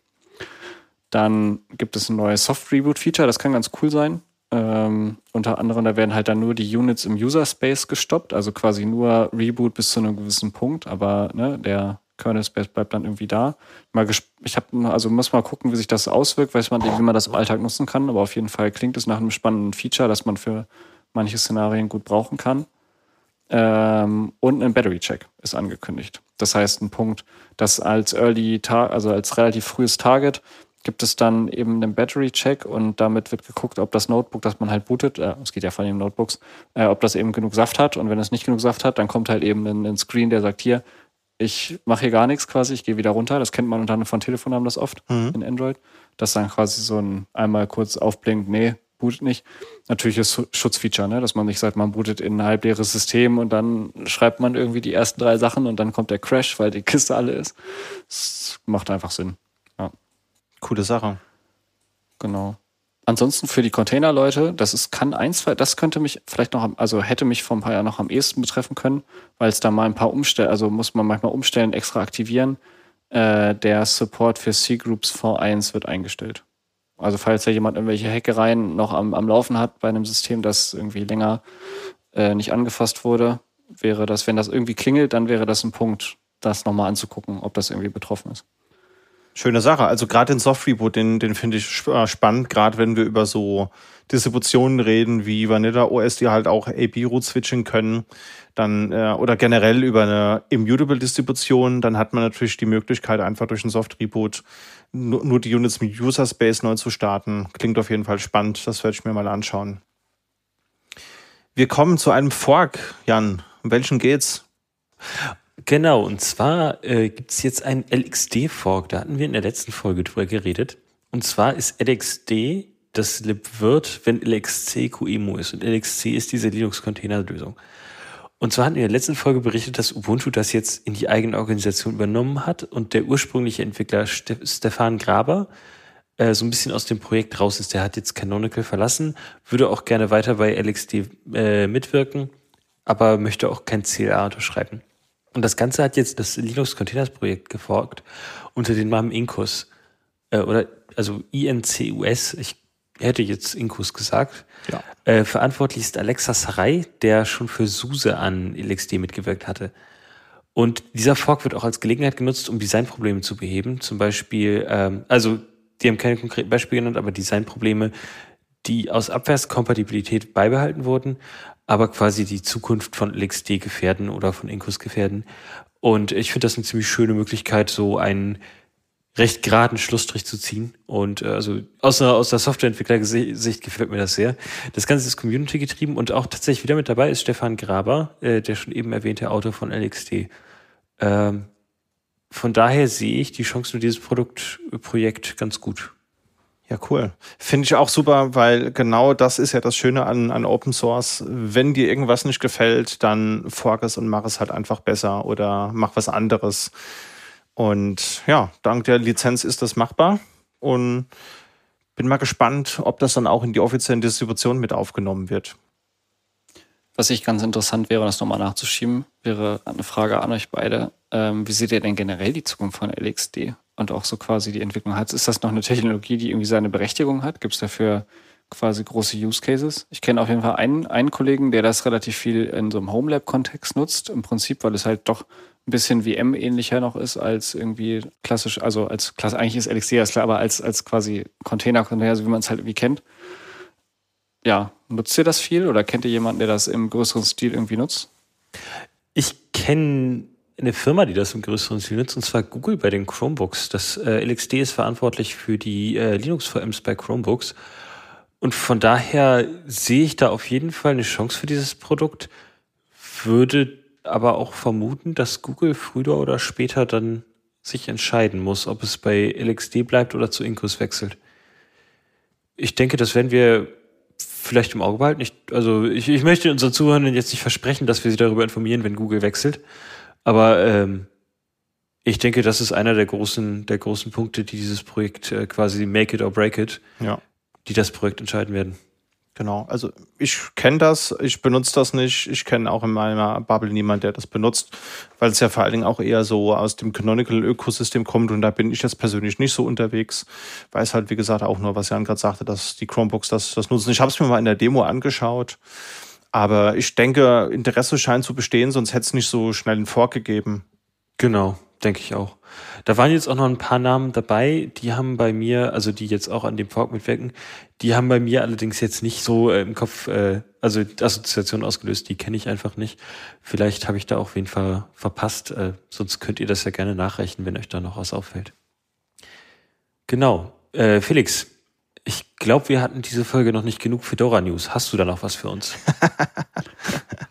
ja, ich halte es aber ganz kurz. Es ist eher so eine Referenz zum selberlesen. Und zwar wollten wir nur kurz Bescheid geben. Ähm, am 2. und 4. 2. bis 4. August war die Flock-Konferenz. Ähm, Fedoras Annual Contributor Focus Conference. Das heißt so ein bisschen für die Leute, die halt am Projekt mitarbeiten und auch so grundlegend im Ökosystem irgendwie technisch aktiv sind. Das heißt eigentlich Target gar nicht mal, also die User auch zur Information quasi zum Nachlesen, aber eben vor allen Dingen untereinander die Leute, die da irgendwie mitmachen. Und da gibt's viele spannende Vorträge zum Nachschauen. Äh, wir haben euch da auch mal alle Sachen verlinkt, wurde viel aufgezeichnet generell. Also wenn jemand noch Zeit hat quasi im Kalender und irgendwie spannende Talks sehen möchte, unter anderem eben über ja generell das CentOS-Universum, was da so passiert, ähm, State of Fedora Kernel, alles mögliche, Rocky's Journey to Secure Boot, alle solche Sachen. Also alle Leute, die da irgendwie in der ganzen Community aktiv sind. Auch ein Thema zum Beispiel, das wir mal angeschnitten haben, ist mir äh, aufgefallen. Äh, CentOS Automotive SIG. Das heißt, mhm. wenn jemand wissen will, was der Status ist bei der Automotive Special Interest Group, der kann sich da nochmal einen Talk angucken. Also generell guckt einfach mal durch, wenn euch da was interessiert. Da gibt es viele spannende Talks. Ja, super. Ich habe es auch ein bisschen über Mastodon verfolgt. Also Maureen Duffy und Matthew Miller, die wir beide ja im Interview bei der Red Hat Summit hatten, haben da auch Talks gehalten. Link zur Playlist ist in den Show Notes. Bisschen schade, dass die Talks nicht einzelne Videos sind, die man sich angucken kann. Also man muss dann in die Tagesstreams gehen und sich dann quasi aus den Chapter Marks äh, dann den Vortrag von der Person raussuchen. Da ist man schon ein bisschen verwöhnt, wenn man auf so Konferenzen wie der, wie der Frostcon ist, wo halt einfach mal das C3 VOG was live streamt und eine Stunde später ist das Ding gerendert mit Chapter Marks auf einen Videoplattform. Ähm, das Glück hatten die jetzt nicht bei der, für der Konferenz, aber es ist inhaltlich natürlich trotzdem sehr interessant. Also gerade Matthew Miller hat da, glaube ich, zwei sehr spannende Talks gehalten, die muss ich mir noch mal anhören. Bin zwar immer noch nicht ganz durch die Frostcon-Talks durch, aber danach gucke ich mir bestimmt die Vlog-Talks an. Und dann haben wir gegen Ende noch ein umfangreiches Security-Thema. Das heißt, es ist äh, wieder ein Fall für unseren Security-Jan. Du hast uns zwei CPU-Sicherheitslücken mitgebracht.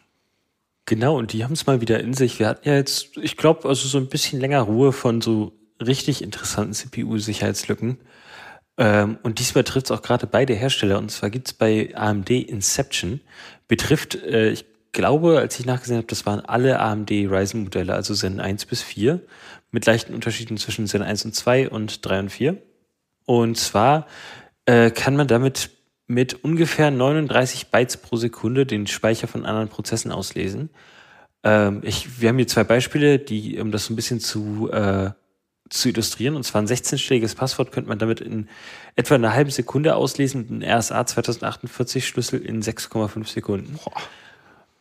Und in Zen 1 und 2 gibt es eine Instruktion, um diesen Zustand der Verzweigungsvorhersage zu löschen. Äh, und wenn man das bei jedem Kontextwechsel macht, dann ist das quasi, ist die, ist das Problem behoben. Das Ganze führt aber zu einem Performanceverlust von zwischen 96 bis 217 Prozent, ist also nicht wirklich, äh, nicht wirklich super cool. Und ähm, genau, auf Zen 3 und 4 gibt es diese Instruktion nicht. Da wird AMD jetzt noch ein AGESA-Update nachliefern. Äh, ich glaube, das AGESA ist der Mikrocode oder das BIOS. Ähm, auf jeden Fall kommt dann äh, ein Update. Das wird dann über den, über den Mainboard-Hersteller kommen. Und ähm, generell ist das schon irgendwie mal wieder ein, eine ziemliche Lücke. Ich glaube, da gab es, ich habe jetzt noch keinen CVSS-Score gesehen, aber das ist äh, natürlich einfach andere Prozesse auslesen. Das zerstört das ganze Security-Modell. Äh, das mit dem 16-stelligen Passwort, äh, ich, ich glaube, also es ist so ein Bug für, äh, für so einen Spionagefilm oder sowas, äh, wo alles, wo alles perfekt in eine Reihe fällt. Ich glaube, wenn jemand schon Code auf einem Rechner ausführen kann, dann ist eh schon irgendwie äh, das Kind in den Brunnen gefallen. Ob man damit jetzt dafür jetzt Inception nimmt oder, äh, oder einfach irgendwie ein Browser-Plugin modifiziert, ist dann, glaube ich, auch nicht mehr die Welt, aber ähm, genau. Was ich jetzt noch nicht gelesen habe, ist, ob das im Browser ausführbar mhm. ist. Das wäre dann natürlich eine riesen äh, Angriffsoberfläche. Anders ist das bei Downfall. Das ist die äh, Sicherheitslücke bei Intel. Und zwar betrifft das die sechste Generation. Das ist Skylake. Ich glaube, das war zwei, um 2013 rum. Und äh, geht bis zur elften Generation Tiger Lake. Das ist, pff, ich glaube, 2021. Ja, die 13 ist die aktuelle, von daher müsste, dürfte das hinten hinkommen, ja. Genau. Und zwar lassen sich damit äh, Prozessdaten auslesen von äh, Prozessen, die auf demselben Kern laufen. Und damit werden auch so Sicherheitsmöglichkeiten wie SGX, das sind die sicheren Enklaven, und TEE e ist auch, glaube ich, eine Encryption-Erweiterung, äh, können damit umgangen werden die Autoren selber haben schon so ein bisschen alles abgeschwächt, dass bei Cloud-Instanzen ist das wahrscheinlich nicht so ein Riesenthema, weil sich da die einzelnen Prozessorkerne werden sich da selten geteilt. Also wenn ihr einen anständigen Cloud-Anbieter habt, müsst ihr euch da wahrscheinlich keine Sorgen drum machen. Allerdings gab es die Warnung, dass das Exploiten über einen Webbrowser möglich ist, aber dass dafür wahrscheinlich noch einiges an Engineering nötig ist. Das Ganze soll mit einem Microcode-Update von Intel äh, behoben werden. Je nach Workload kann es aber bis zu einem Overhead von 50 Prozent kommen. Oh. Das Ganze soll bei äh, Windows schon im nächsten Monat passieren. Und ähm, ganz interessant, im Gegensatz zu den anderen äh, Bugs wie Meltdown, ähm, werden nicht die Caches angegriffen, sondern diesmal die SIMT-Einheiten. Und das sind, äh, SIMT ist Single Instruction Multiple Data. Ich weiß nicht, ob ihr schon mal einen Debugger in der Hand hattet. Das sind diese ganzen XMM, ZMM, äh, YMM-Register. Äh, ich glaube, ZMM waren die AVX 512 Register. Das darüber kann dann, äh, kann von anderen Prozessen geleakt werden. Mit etwa 5,7 Kilobytes die Sekunde, also schon recht flott. Und ähm, mit etwas mehr Aufwand kann dann beliebiger Speicher geleakt werden, also auch außerhalb dieser Vektorregister. Genau, äh, auch hier wieder, ähm, das mit dem Webbrowser ist eine Sache, aber äh, es gilt eigentlich wieder, wenn schon jemand ein Programm auf eurem Rechner ausführen kann, ist das Kind meistens schon in den Brunnen gefallen. Mhm. Da gibt es also gerade bei Windows gibt es ja ähm, diese, diese UAC ist nicht eine Security Boundary, also dieses, ähm, dieses extra Fenster, dass man äh, doch bitte Administrator sein möchte und das auch bestätigen soll, wird von Microsoft nicht als Security Boundary angesehen und wenn man das umgehen kann, dann ist das nicht so wild. Also ähm, installiert am besten den Microcode und führt keine komischen Programme aus und dann solltet ihr größtenteils sicher sein. Ja, spannend. Das ist echt so eine never-ending Story. Also ich kann mich noch an die ersten ein, zwei Bugs erinnern, aber da gab es ja jetzt schon so viel neuere wieder. Also zeigt natürlich auch, dass Hardware äh, auch oder Firmware halt auch ein Themengebiet ist, das man nicht vernachlässigen sollte bei einem guten Sicherheitskonzept. Genau. Ähm, die Autoren haben auch erwähnt, dass es quasi keine richtigen Möglichkeiten gibt, das so automatisiert zu erkennen. Man kann die Performance Counter der CPU auslesen, um nach besonders vielen Misses im, im Predictor nachzuschauen und irgendwie da heuristisch rüber zu gucken. Aber so ein Durchsteppen Instruktion für Instruktion und dann aus diesen Instruktionen einen Kontext zu erschließen, dass dieser Bug gerade ausgeführt wurde, ist so ohne weiteres nicht möglich und auch eigentlich kein aktuelles Antivirenprodukt arbeitet so. Das ist vielleicht eine der, der heimtückischen Varianten, also eine der heimtückischen Eigenschaften dieser, dieser Art von Fehlern, dass man da eigentlich nicht so richtig dazwischen gehen kann. Da gibt es von Intel gibt es die, den Intel Pin, das ist so ein, also das, das lässt einen dann Instruktion für Instruktion durchgehen, aber das ist natürlich nichts, was man so im produktiven Einsatz haben kann. Das ist eher fürs Debugging. Und äh, generell ist das so ein Ding, da kann man als Endanwender, wenn das Kind in den Brunnen gefallen ist, ist, ist vorbei. Hätte ich jetzt mal behauptet. Ja. Genau. Ähm, Oh, tatsächlich, ich sehe hier gerade in der Liste. Felix, ich glaube, wir haben immer noch nicht genug Fedora News. Hast du noch was für uns? Wenn ihr News-Vorschläge habt, dann sagt sie einfach. Los, spielt die Fedora News nochmal. ja, das, das hat er tatsächlich jetzt auch am Rand hauptsächlich mit Fedora zu tun. Ist für viele läuft das wahrscheinlich auch unter dem Punkt, okay, ferner liefen. Es ist eher auch so eine kleine Anekdote, was sich einfach im Maintainer-Kontext so abspielt. Ähm, wir haben referenziert für euch in, die Show, in den Shownotes mal einen Post von, jetzt kommt wieder Namensaussprache, Bastian Nocera, würde ich sagen. Bastian, Bastian Nocera, so würde ich es mal nennen. Ähm, und zwar Red Hat-Mitarbeiter. Und der hat sich so ein bisschen ausgekotzt darüber, dass er eben aus Projekten abgezogen wurde, die er bisher maintained hat. Da sind auch äh, ein paar bekannte Sachen dabei, oder zumindest eine besonders bekannte, nämlich die Lib Bluetooth quasi. Mhm. Also, ne, das ist jetzt schon nicht ganz ohne, also GNOME Bluetooth, genau, GNOME Bluetooth Library, nicht ganz ohne Impact äh, unter anderem oder aber auch libgnome Volume Control, ne? also in vielen Sachen da mit drin. Und eben sein Arbeitgeber hat dann gesagt, der Linienvorgesetzte, nee, ist nicht mehr. Und das schmeckt ihm halt nicht. Und da hat er sich ein bisschen ausgekotzt. Ist jetzt vielleicht nur eine Randerscheinung, so, also vielleicht so ein bisschen ein Punkt, wo man sagt, okay, ja, passiert. Ist aber vielleicht ein Beispiel dazu, um zwei Sachen zu sehen. A, quasi, ähm, wie viele Contributions doch mehr oder weniger unbemerkt oder ohne dass man das jetzt so direkt in Zusammenhang bringt, eigentlich von eben den großen Tech-Firmen kommen. Also zum Beispiel aus einer, aus einer Red Hat, ne, dass da ein Mitarbeiter abgestellt ist, der eben sagt, okay, er hat da halt vorher, er hat geschrieben, er hat nicht da die gesamte Zeit irgendwie dran gesessen, auch nicht gebraucht, sondern halt immer einen Teil seiner Arbeitszeit dafür benutzt, eben diese Bluetooth GNOME Library da zu pflegen. Ähm, aber dass dann schon aus dieser Richtung auch einige Contributions kommen von Mitarbeitern, die da eben in die Richtung abgestellt werden und aber auch, wie, wie abhängig das dann eben ist von der Entscheidung der jeweiligen Firma, das eben weiter zu unterstützen, dass sie eben auch jederzeit damit aufhören kann. Ne? Also, ja, ist dann irgendwie eine ganz, ganz spannende Geschichte daraus. Ähm, ja.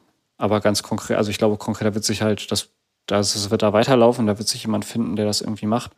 Ist vielleicht nur eine Anekdote, die wir mal rausgesucht haben. um zu gucken, okay, wie so Kleinstpersonalpolitik auch bei relativ bekannten Projekten da so eine Rolle spielen kann.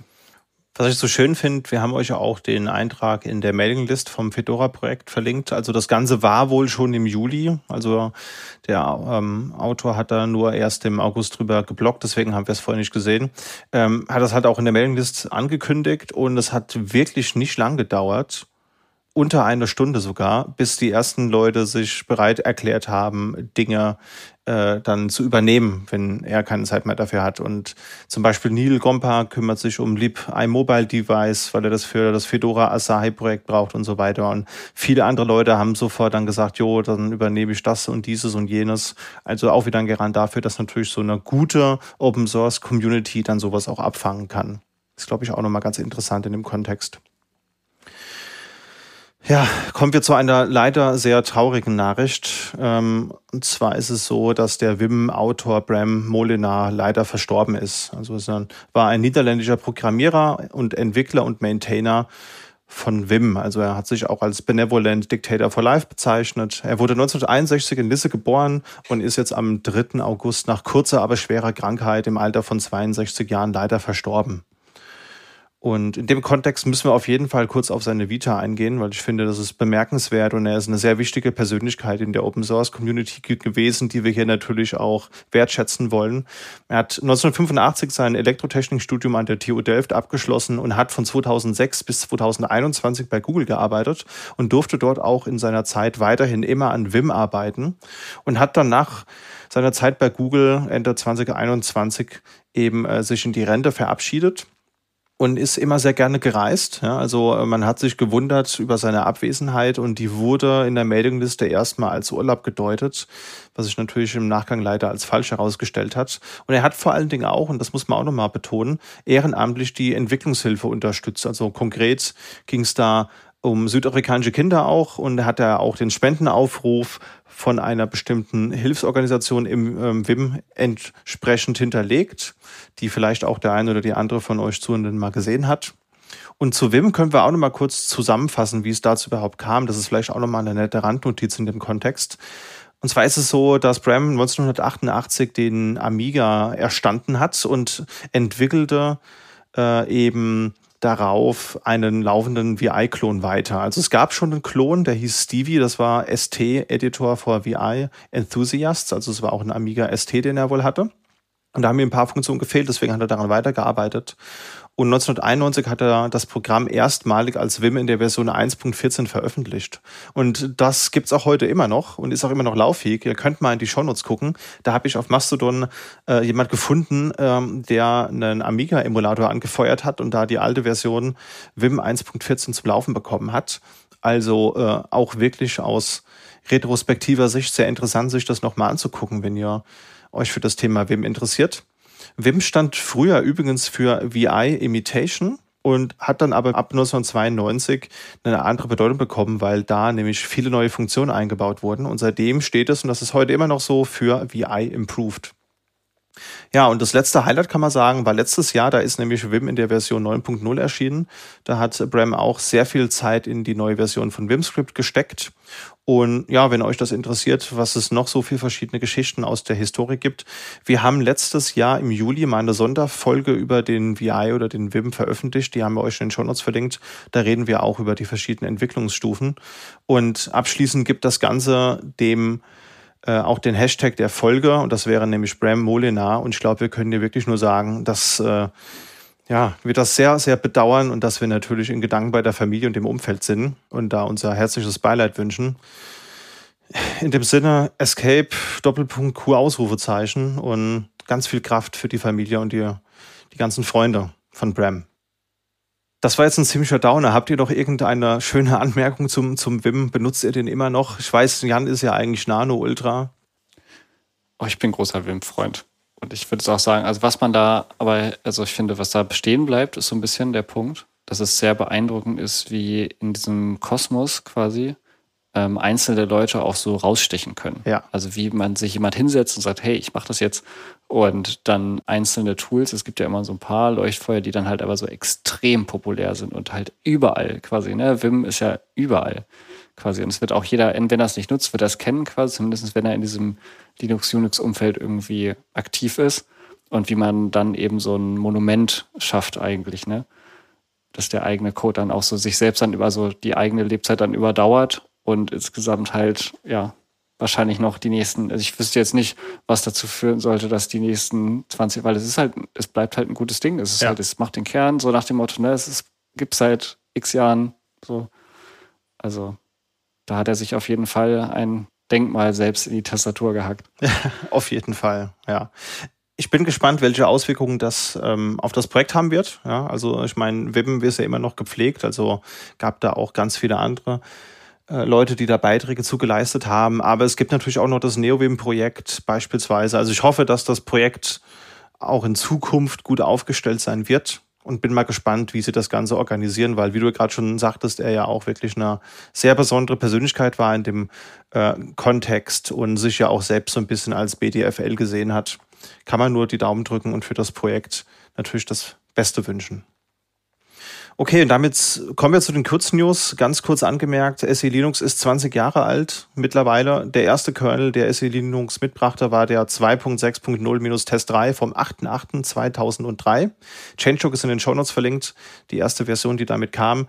Und auch noch eine kleine Randnotiz, Zoom ändert seine AGB. Und zwar können die Inhalte, die da übertragen werden durch Video, durch Chat, durch Audio, ab sofort zum Trainieren von AI-Modellen genutzt werden. Und es gibt keine Möglichkeit auf Opt-out. Da kann man nur sagen, Augen auf bei der Kollaborationstoolwahl. Und mehr haben wir nicht. Und ich habe auch einen Eindruck, also äh, das Sommerloch gab es dieses Jahr gefühlt nicht in der Linux-Ecke. Also wir haben so viel News gehabt, dass die letzten zwei Folgen echt Überlänge hatten. Mal schauen, ob das im September auch so der Fall sein wird. Kommen wir mal zu den Tool- und Medientipps.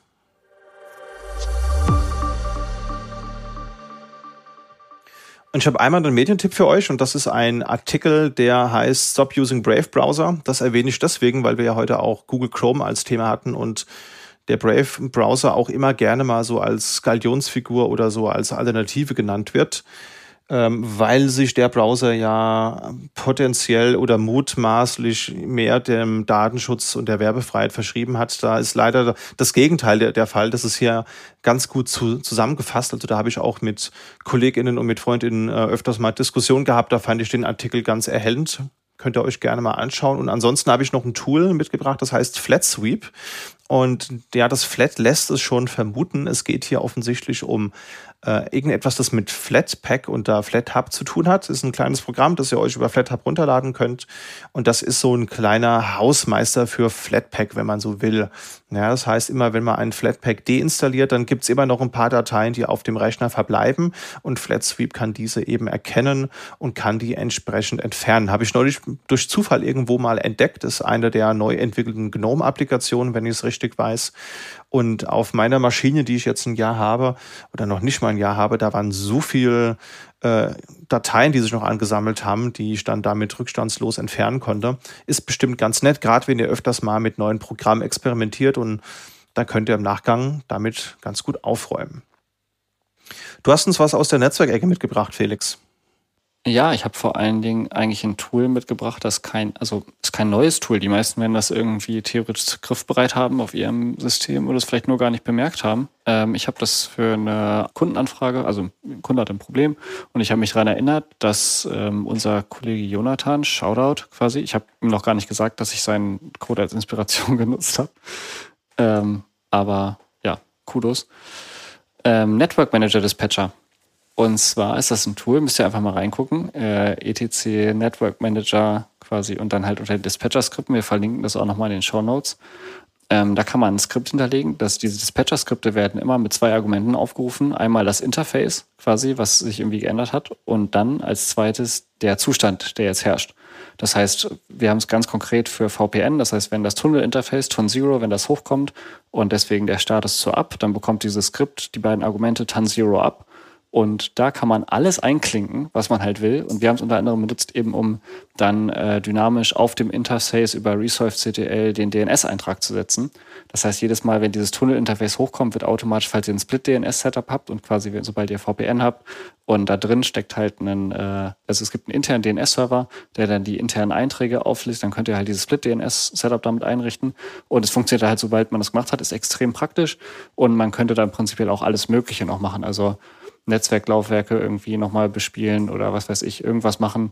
Alles, was man tun will, sobald eben ein bestimmtes Interface irgendwas macht. Ja, vielleicht habe ich jemanden erreicht, der gerade dieses Problem hatte, hat quasi und weiß, was er damit anfangen soll. Dann, ja. Cool mega spannend. Also gerade im Kontext mit VPNs in irgendwelche anderen Firmennetze und Split DNS, da hätte ich da öfters mal ein News für gehabt. Von daher, das kommt direkt mal auf die Ausprobierenliste. Sehr schön. Was hast du mit dabei, Jan? Ich habe äh, ich hab immer das Gefühl, dass ich die, die Möglichkeit, wir haben uns das ja ab Anfang des Jahres erlaubt gehabt, selber Medientipps statt Tooltips einzureichen. Mhm. Und ich habe irgendwie immer das Gefühl gehabt, dass ich es viel zu selten genutzt habe. Und deswegen habe ich diesmal äh, ein YouTube-Video dabei, das heißt The Cryptids of Wikipedia. Mhm. Und das ist von einem ziemlich coolen YouTube-Kanal, den habe ich ähm, vor einer Weile gefunden. Und ähm, da geht's um Wikipedia, was ja auch so ein bisschen Open Source adjacent ist. Und äh, da gibt es so eine Special-Seite, die heißt Long-Term Abuse. Und das dokumentiert quasi Fälle von äh, Leuten, die sich einfach das zur Aufgabe gemacht haben, quasi verantwortlich zu sein, dass, äh, dass Lehrer vor Wikipedia warnen müssen. Mhm. Und äh, das geht über lustige Veränderungen, äh, wo sich jemand irgendwie zusätzliche Alben von Musikern ausdenkt, zu irgendwie äh, professionell organisierter Manipulation und geht da über alle Aspekte rüber und fand ich sehr cool gemacht und äh, Empfehlung geht raus, vielleicht vertieft das so ein bisschen den Blick auf Wikipedia und wie man damit umgehen soll es gibt da auch diesen einen super unterhaltsamen Bot, fällt mir gerade ein. Also das ist ja wirklich ein, ein großes Thema, dass äh, es auch ein kleines Business ja mittlerweile gibt, dass man Änderungen in Wikipedia sich über Agenturen erkaufen kann. Also wenn man irgendwo von der, von der Wahl die Konkurrentin da ein bisschen schlechter darstellen lassen will, das ist ein Mittel, das gerne genutzt wird. Hat auch, glaube ich, mal vor einem Jahr das Neo-Magazin Royal drüber berichtet oder so. Und es gibt so einen Bot, der auch mittlerweile auf Mastodon ist, der äh, dir kuriose Seiteneditierungen aus deutschen Behördennetzen oder so zeigt. Da steht dann sowas wie die äh, Wikipedia-Seite über die Band Queen wurde aus dem Netzwerk äh, der Behörde XYZ bearbeitet und dann wird dann Kommafehler korrigiert in der Mittagspause und so. Das ist total unterhaltsam. Suche ich auch mal raus. Spannende Sache.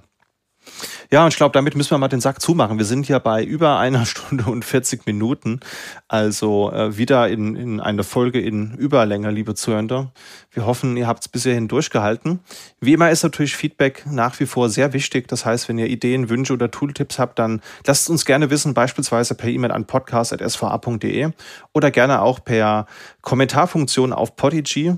Auf Social Media könnt ihr gerne den Hashtag der Folge benutzen, Bram Molinar. Vielleicht, wenn ihr da auch schöne Geschichten habt aus, dem, aus eurem persönlichen äh, Wim-Kontext, wo ihr Wim lieben gelernt habt oder so, lasst uns gerne wissen. Können wir gerne in einer der nächsten Folgen mit aufnehmen. Und wir freuen uns natürlich auch nach wie vor über Bewertungen über den Podcatcher eurer Wahl. In dem Sinne, Jan Felix, vielen Dank auch an euch fürs Durchhalten. Es war eine lange Episode mit vielen News. Mal gucken, ob es nächsten Monat ein bisschen entspannter wird. Und dann würde ich sagen, bis zu einer der nächsten Folgen. Jo, macht's gut. Auf Wiederhören. Ciao.